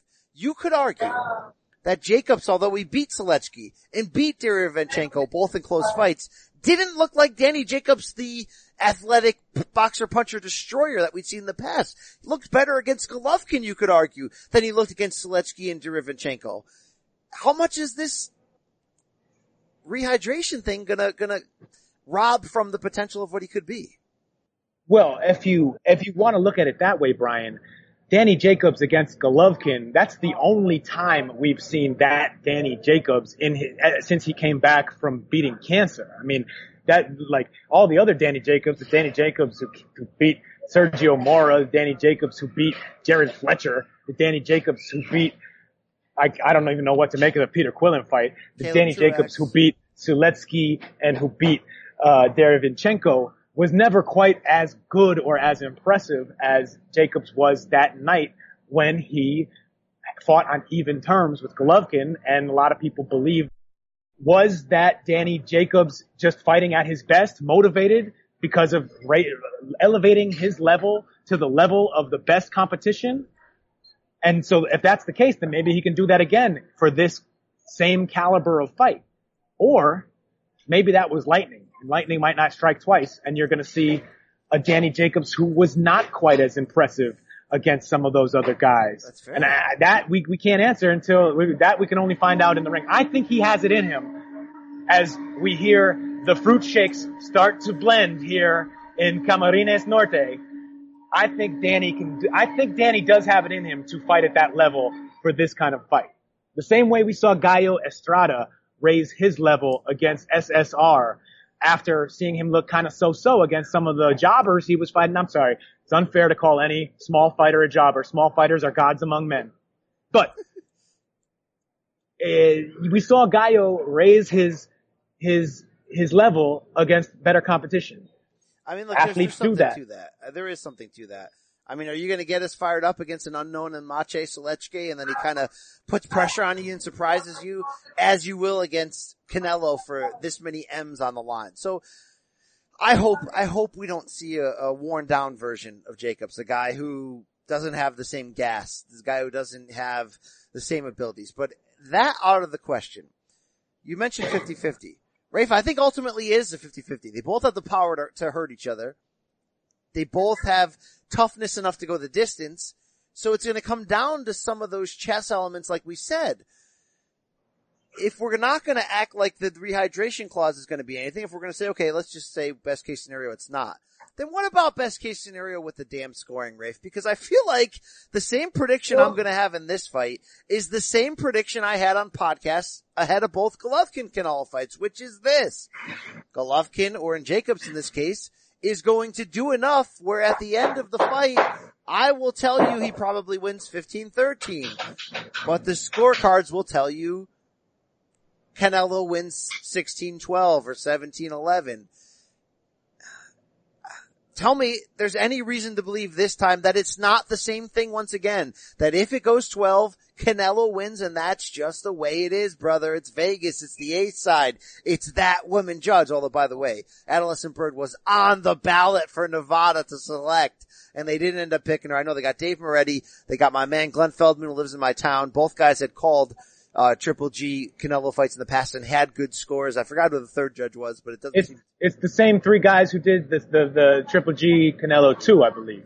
So that's not going to be a problem in theory, but it's not always the CJ Rosses or the, the Adalaide Byrds who nail you. Sometimes it's a, just a great judge who sees it a little bit differently. Rafe, what, how much does Danny have to win by to actually win? That's the real question. And can we put it behind us? Cause when I did ask Eddie Hearn on this show last month, how do you beat this? He basically said, look, if we just keep talking about it, maybe it'll be in the head of all those judges.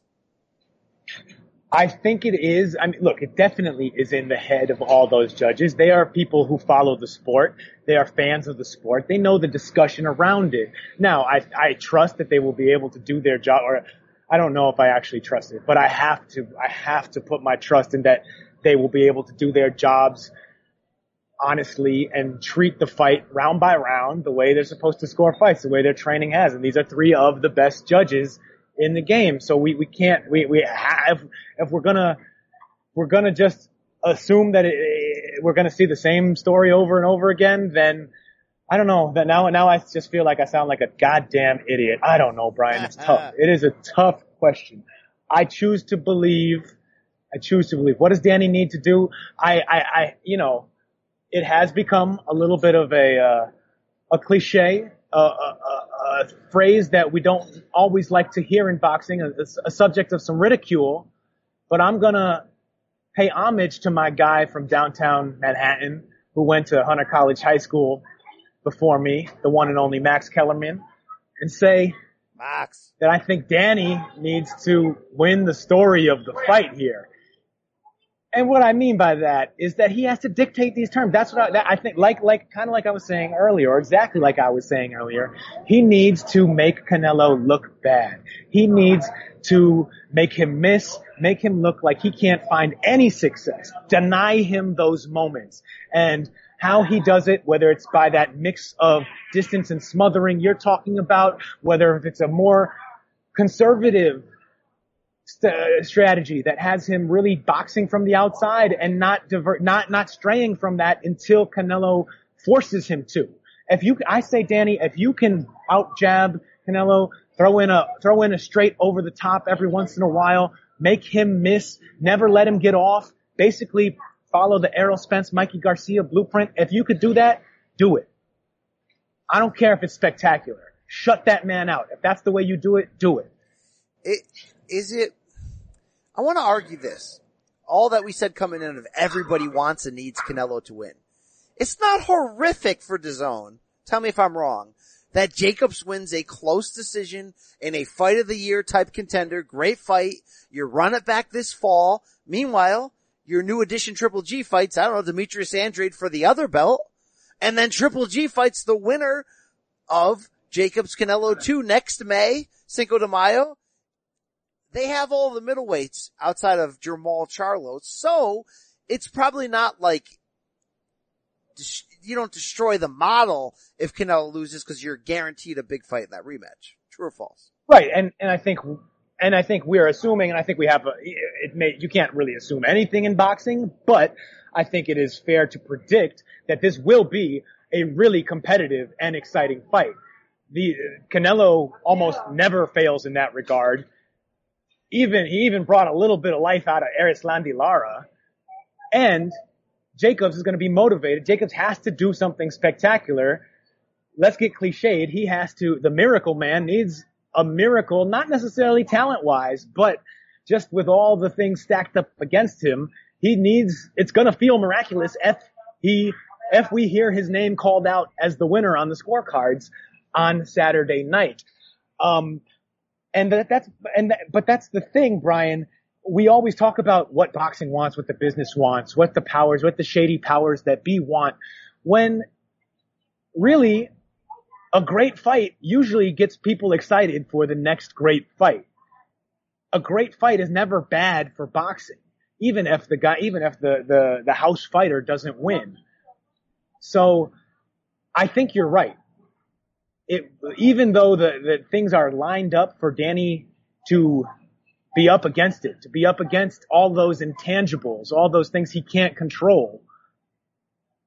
If it's a great fight, it, it's not going to hurt anyone. It will raise his stock. Canelo is already the biggest star in boxing. I don't think that it would be very hard for for, for, for something to happen in this fight that, that dents that kind of uh, reputation. So yeah, a great fight that Danny wins.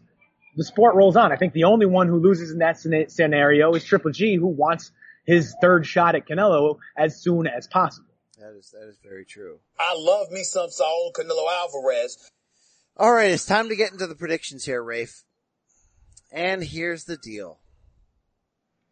Cynically, I want to give you that same prediction the third time in a row. Well, I kind of think Jacobs could win, but you know, boxing will be boxing and Canelo will win again. But Rafe, sometimes really good stories just have happy endings. No, I don't mean like that. What I'm trying to say, Rafe, this ain't girl collection. What I'm trying to say is sometimes things like Linsanity happen. Sometimes Tim Tebow leads the Broncos to a playoff win. Sometimes, Sometimes George Foreman lands that right hand against Michael Moore. And sometimes Tyson Fury gets up like the damn Undertaker in the 12th round to survive a fight that to this day he had no business doing. To this day. To this day. To this day. And here's the real truth, Rafe. I love me some Saul Canelo Alvarez as Stephen A just said. But tell me another man he he beat who's more athletic, Convincingly. better than Chris Algieri. No, seriously though, to that same point in that same joke, tell me another guy in his absolute prime at age 32 that he beat that has this combination of size, speed, power, athleticism, craft, and, and, and the hunger on the brightest and biggest stage possible to finish off one of boxing's best stories as the first boxer to win a world title after beating cancer by beating the money man in the sport, the boogie, not the boogeyman, but the, the biggest name in his own division. I think he has the tools to do it. I think he can do it because ultimately styles make fights. So in some ways, Triple G's fight with Jacobs means nothing in this scenario. In some ways, Canelo's two fights with Triple G means nothing in this scenario because you take three elite fighters in any division historically and the fights are going to look a little different against one another. Right? Duran beat Leonard, but Hearns sent Duran to hell. And that's just how it works, Rafe. I think Danny Jacobs has the size and athleticism at the very least to give Canelo the kind of problems that Triple G couldn't give him with that jab. It's a different style.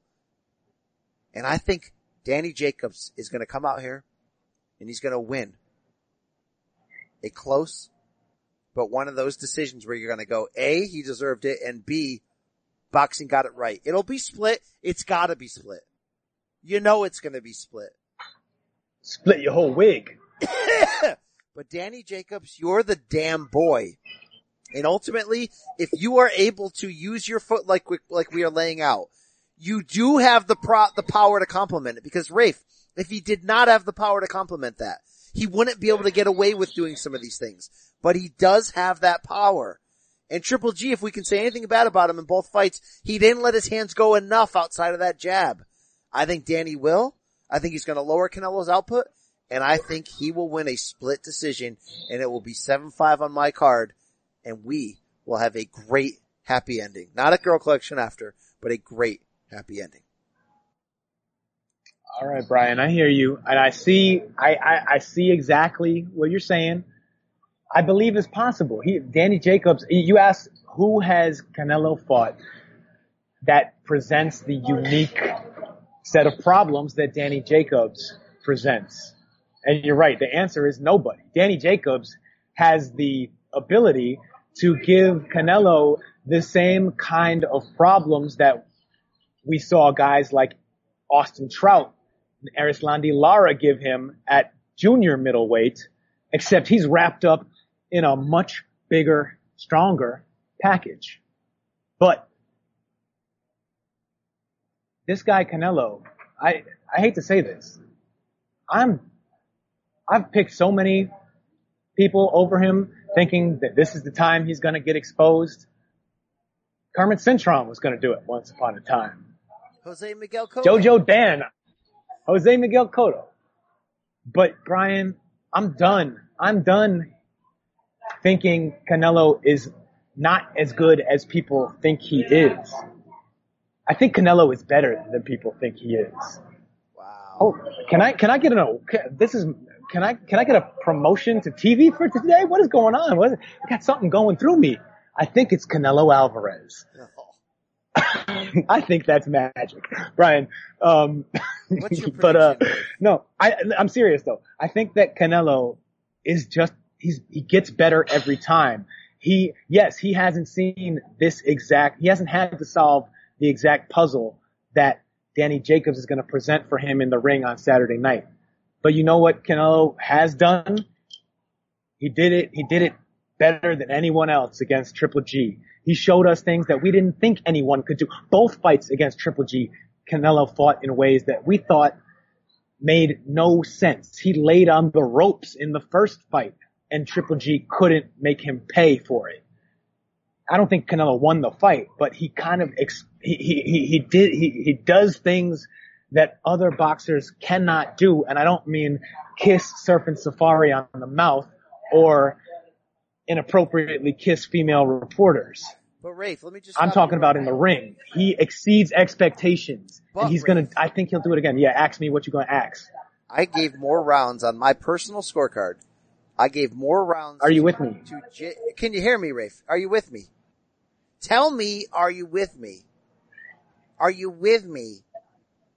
Rafe. I, are you with me? You're breaking up here. Oh man. I'm with you, Rafe. I'm with you. Are you here with me or not? All right, lay it on me. You're Okay, with me. okay, Rafe. All right. I gave Jacobs more rounds against Golovkin than I did Canelo in either fight on my personal scorecard. So that says something. What's your official prediction? My official prediction is that whatever style, whatever strategy, whatever game plan Danny Jacobs comes out with, fighting southpaw orthodox, whether he's moving, sticking the jab, whether he tries to come in there and put it on Canelo. If he comes in and looks for that knockout, he said, "Oh, I'll stop Canelo." I don't care what he does. Canelo is better. Canelo is great. I hate to say that, but he is. He will figure it out. So what's your prediction? He has Canelo gonna gonna put some distance in between them. He's gonna he's gonna. I'm thinking like Canelo deservedly wins eight four scorecards across the board, unanimous decision. He's gonna have his moments. He's gonna figure out a way to get the distance he needs. He's gonna land those Canelo combinations against Danny Jacobs, and Jacobs will fight well. He will be competitive, but he won't do the better work. He's just, he, he's, I don't think he's as talented. All right. I like that. I like that a lot. We did get Al Bundy in for his prediction. Uh, the Russian, I think, is is more to my liking. Okay. All right. Uh, Rafe, quickly, it's time for Do You Care for the rest of this box weekend. Are you ready, sir? Are you ready? I am with you, Brian. Thursday night in Las Vegas. It's one of those shoulder Golden Boy Facebook watch cards. Yamaguchi Falcao versus Chris Pearson, 10 rounds middleweights in the main event. Do you care? Uh, is there any Rooster on this card? No, Rooster's hand is injured, so no. By the way, sorry, sorry to, sorry, sorry to sidetrack of Rooster talk, Brian, but you, have you seen his recent hashtag? No. No. Hashtag BFJ. You know what that stands for? No. Bang for Jesus. Hashtag? BFJ, baby. Yeah, man, you gotta get on that Rooster Instagram tip. All right. What is uh, ESPN doing Saturday night? Competing against this DAZN card is is is Grandpa here, Bob, on regular ESPN from Stockton, California. Rafe, we got a title bout: Artur Beterbiev versus Hot Rod Radivoje Kalajdzic. Twelve rounds for Beterbiev's IBF light heavyweight title. You don't care, right? No, that's a fun fight. I, I, I would enjoy watching that. I, hell yes I care. That's a fun, I'm gonna, that's what everyone should be watching instead of the Triple G, I mean, what, the, the, the Canelo Jacobs undercard, which is gonna be not very interesting. I like Trash. Virgil Ortiz a lot, but watch Beterbiev and, and, and Hot Rod. That's a much more fun fight. Rafe, will you be in DAZN on Saturday from the Philippines? I will be in the air on Saturday, so I will be ha- I, I will be in the air, arrive back in Los Angeles Sunday morning around 10 a.m. So I'm not going to be able to catch it live, but you best believe I will be sparking up my DAZN app on my phone soon as we land in the great USA. uh, co-main on that ESPN card, Jerwin Ancajas versus Ryuichi Funai for Ancajas's IBF junior bantamweight. I don't really care, but I'm going to pretend I do. Alright, on this Canelo Jacobs undercard, the co-main, it was supposed to be David Lemieux against John Ryder. That's not happening. Virgil Ortiz Jr. against Mauricio Herrera. 10 rounds of welterweights. We don't care, right? I don't really care. I, I, I like I like El Maestro. I like Virgil Ortiz. I think uh, Ortiz. By the way, revisiting my earlier collaboration with Robert Garcia's recent YouTube interviews, he's got another clip on there about Virgil Ortiz. When there he's in there saying that Ortiz could be ready to go up to 147 and compete with guys like Danny Garcia up there. So they think that he is a special, special fighter. I'm gonna be watching for it. I don't. I. I. I would. I. This will be the beginning of him proving that. He'll have a chance to be the guy who once beat Danny Garcia and Mo Herrera. Also, Pablo Cesar Cano versus Michael Perez, 10 rounds junior welterweight. Jojo Diaz Jr. versus Freddie Fonseca, 10 rounds junior lightweight. Saddam Ali, Anthony Young, Lamont Roach Jr. Yeah. John Ryder will uh, fight Bilal Akkawy for the vacant WBA interim super middleweight title. Good lord, Rafe. All right. Um, from Kinshasa, Congo, not Zaire on Saturday, Ilunga Makabu versus Mike Perez, 12 rounds cruiserweights, Rafe. You used to love it when we would cruise. Oh, hell together. Would you watch that slop? Hell yes. Yeah, man, I'm a big Junior Makabu fan, man. I, I, I still can't believe that, that Tony Bellew bombed him out of there. I, I swear to God, Makabu was, that was the fight that was going to make him a star. And Bellew flipped the script. Good for Tony. Um, I like Makabu. I don't think that, uh, Mike Perez is that great at cruiser. He could stink this one out, but I'm still watching because I love me some cruiserweight. Ain't you a big Anthony Yigit fan? I could dig it. He's fighting in Germany over the weekend. Nobody cares. All right, Rafe. That's our show for the week. Thank you so much for your dedication from a beach in the Philippines. We gave it to him this week, Rafe. Full preview. Canelo, Jacobs. Who else in boxing is going to give it to you, Rafe? That's, I mean, we got, they got a full package. Yeah, I can't find the button. Damn, I'm so washed, Rafe. Look, some shows I'm good. Most shows, Rafe, I'm washed. That's just the truth. But, uh, follow this show this week because from Vegas we're gonna have big time sound. We're gonna talk to Oscar Bernard, Lennox Lewis, Sugar Ray Leonard, Todd Grisham. All the big names will be in Vegas this week. We're gonna have multiple bonus episodes. Hey, maybe we'll chat some of your favorite journalists. Maybe we'll get Mannix up in this piece. No.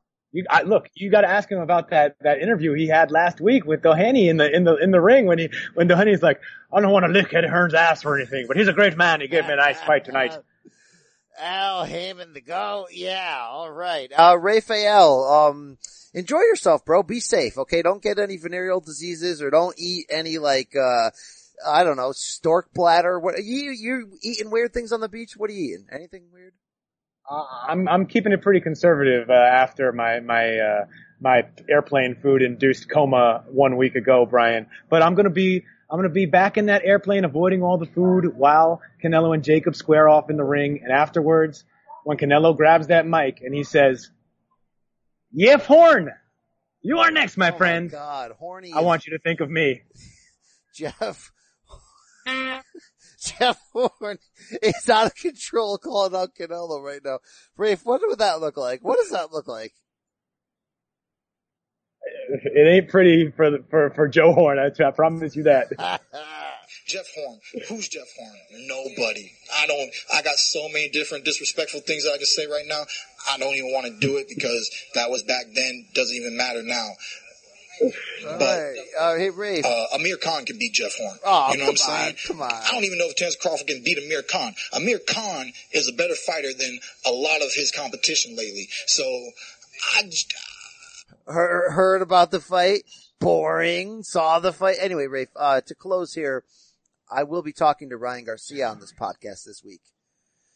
Should I have a filter? Can I ask him about fatherhood? Can I ask him about shooting his shot? I mean, what can I do here, Rafe? I want to know if he's pro pro boner, of course. Oh my god, I'll never jack. I won't back up. I'll be there till I'm washed. I'm washed. All right, Rafe. Follow yourself at Rafe Books on Twitter. Um, hey, you got any book ideas while you're out there in the Philippines? Anything new? I always, I, every time I'm here, I, I feel like I get a million new great ideas. Someday, the publishing world will want me to write them. I don't know if that's right now, but I'm enjoying it nonetheless. Are you gonna go topless on the beach today? Topless, Rafe? Topless. Can you hear me? Tell me, are you with me, Rafe? Wow, this pod sucks. All right. I hear you. I heard. All right, great. Uh, enjoy yourself on the beach, Rafe. All right, enjoy yourself. Thanks. We out. Yeah. Wow, tell me, are you with me? Yeah, all right. Great talking to you. Wow, this thing fell apart. Follow us, please, at State of Combat. Check out the big, the big bonus coming your way. Enjoy Jacobs Canelo, folks, into zone this Saturday. We are out.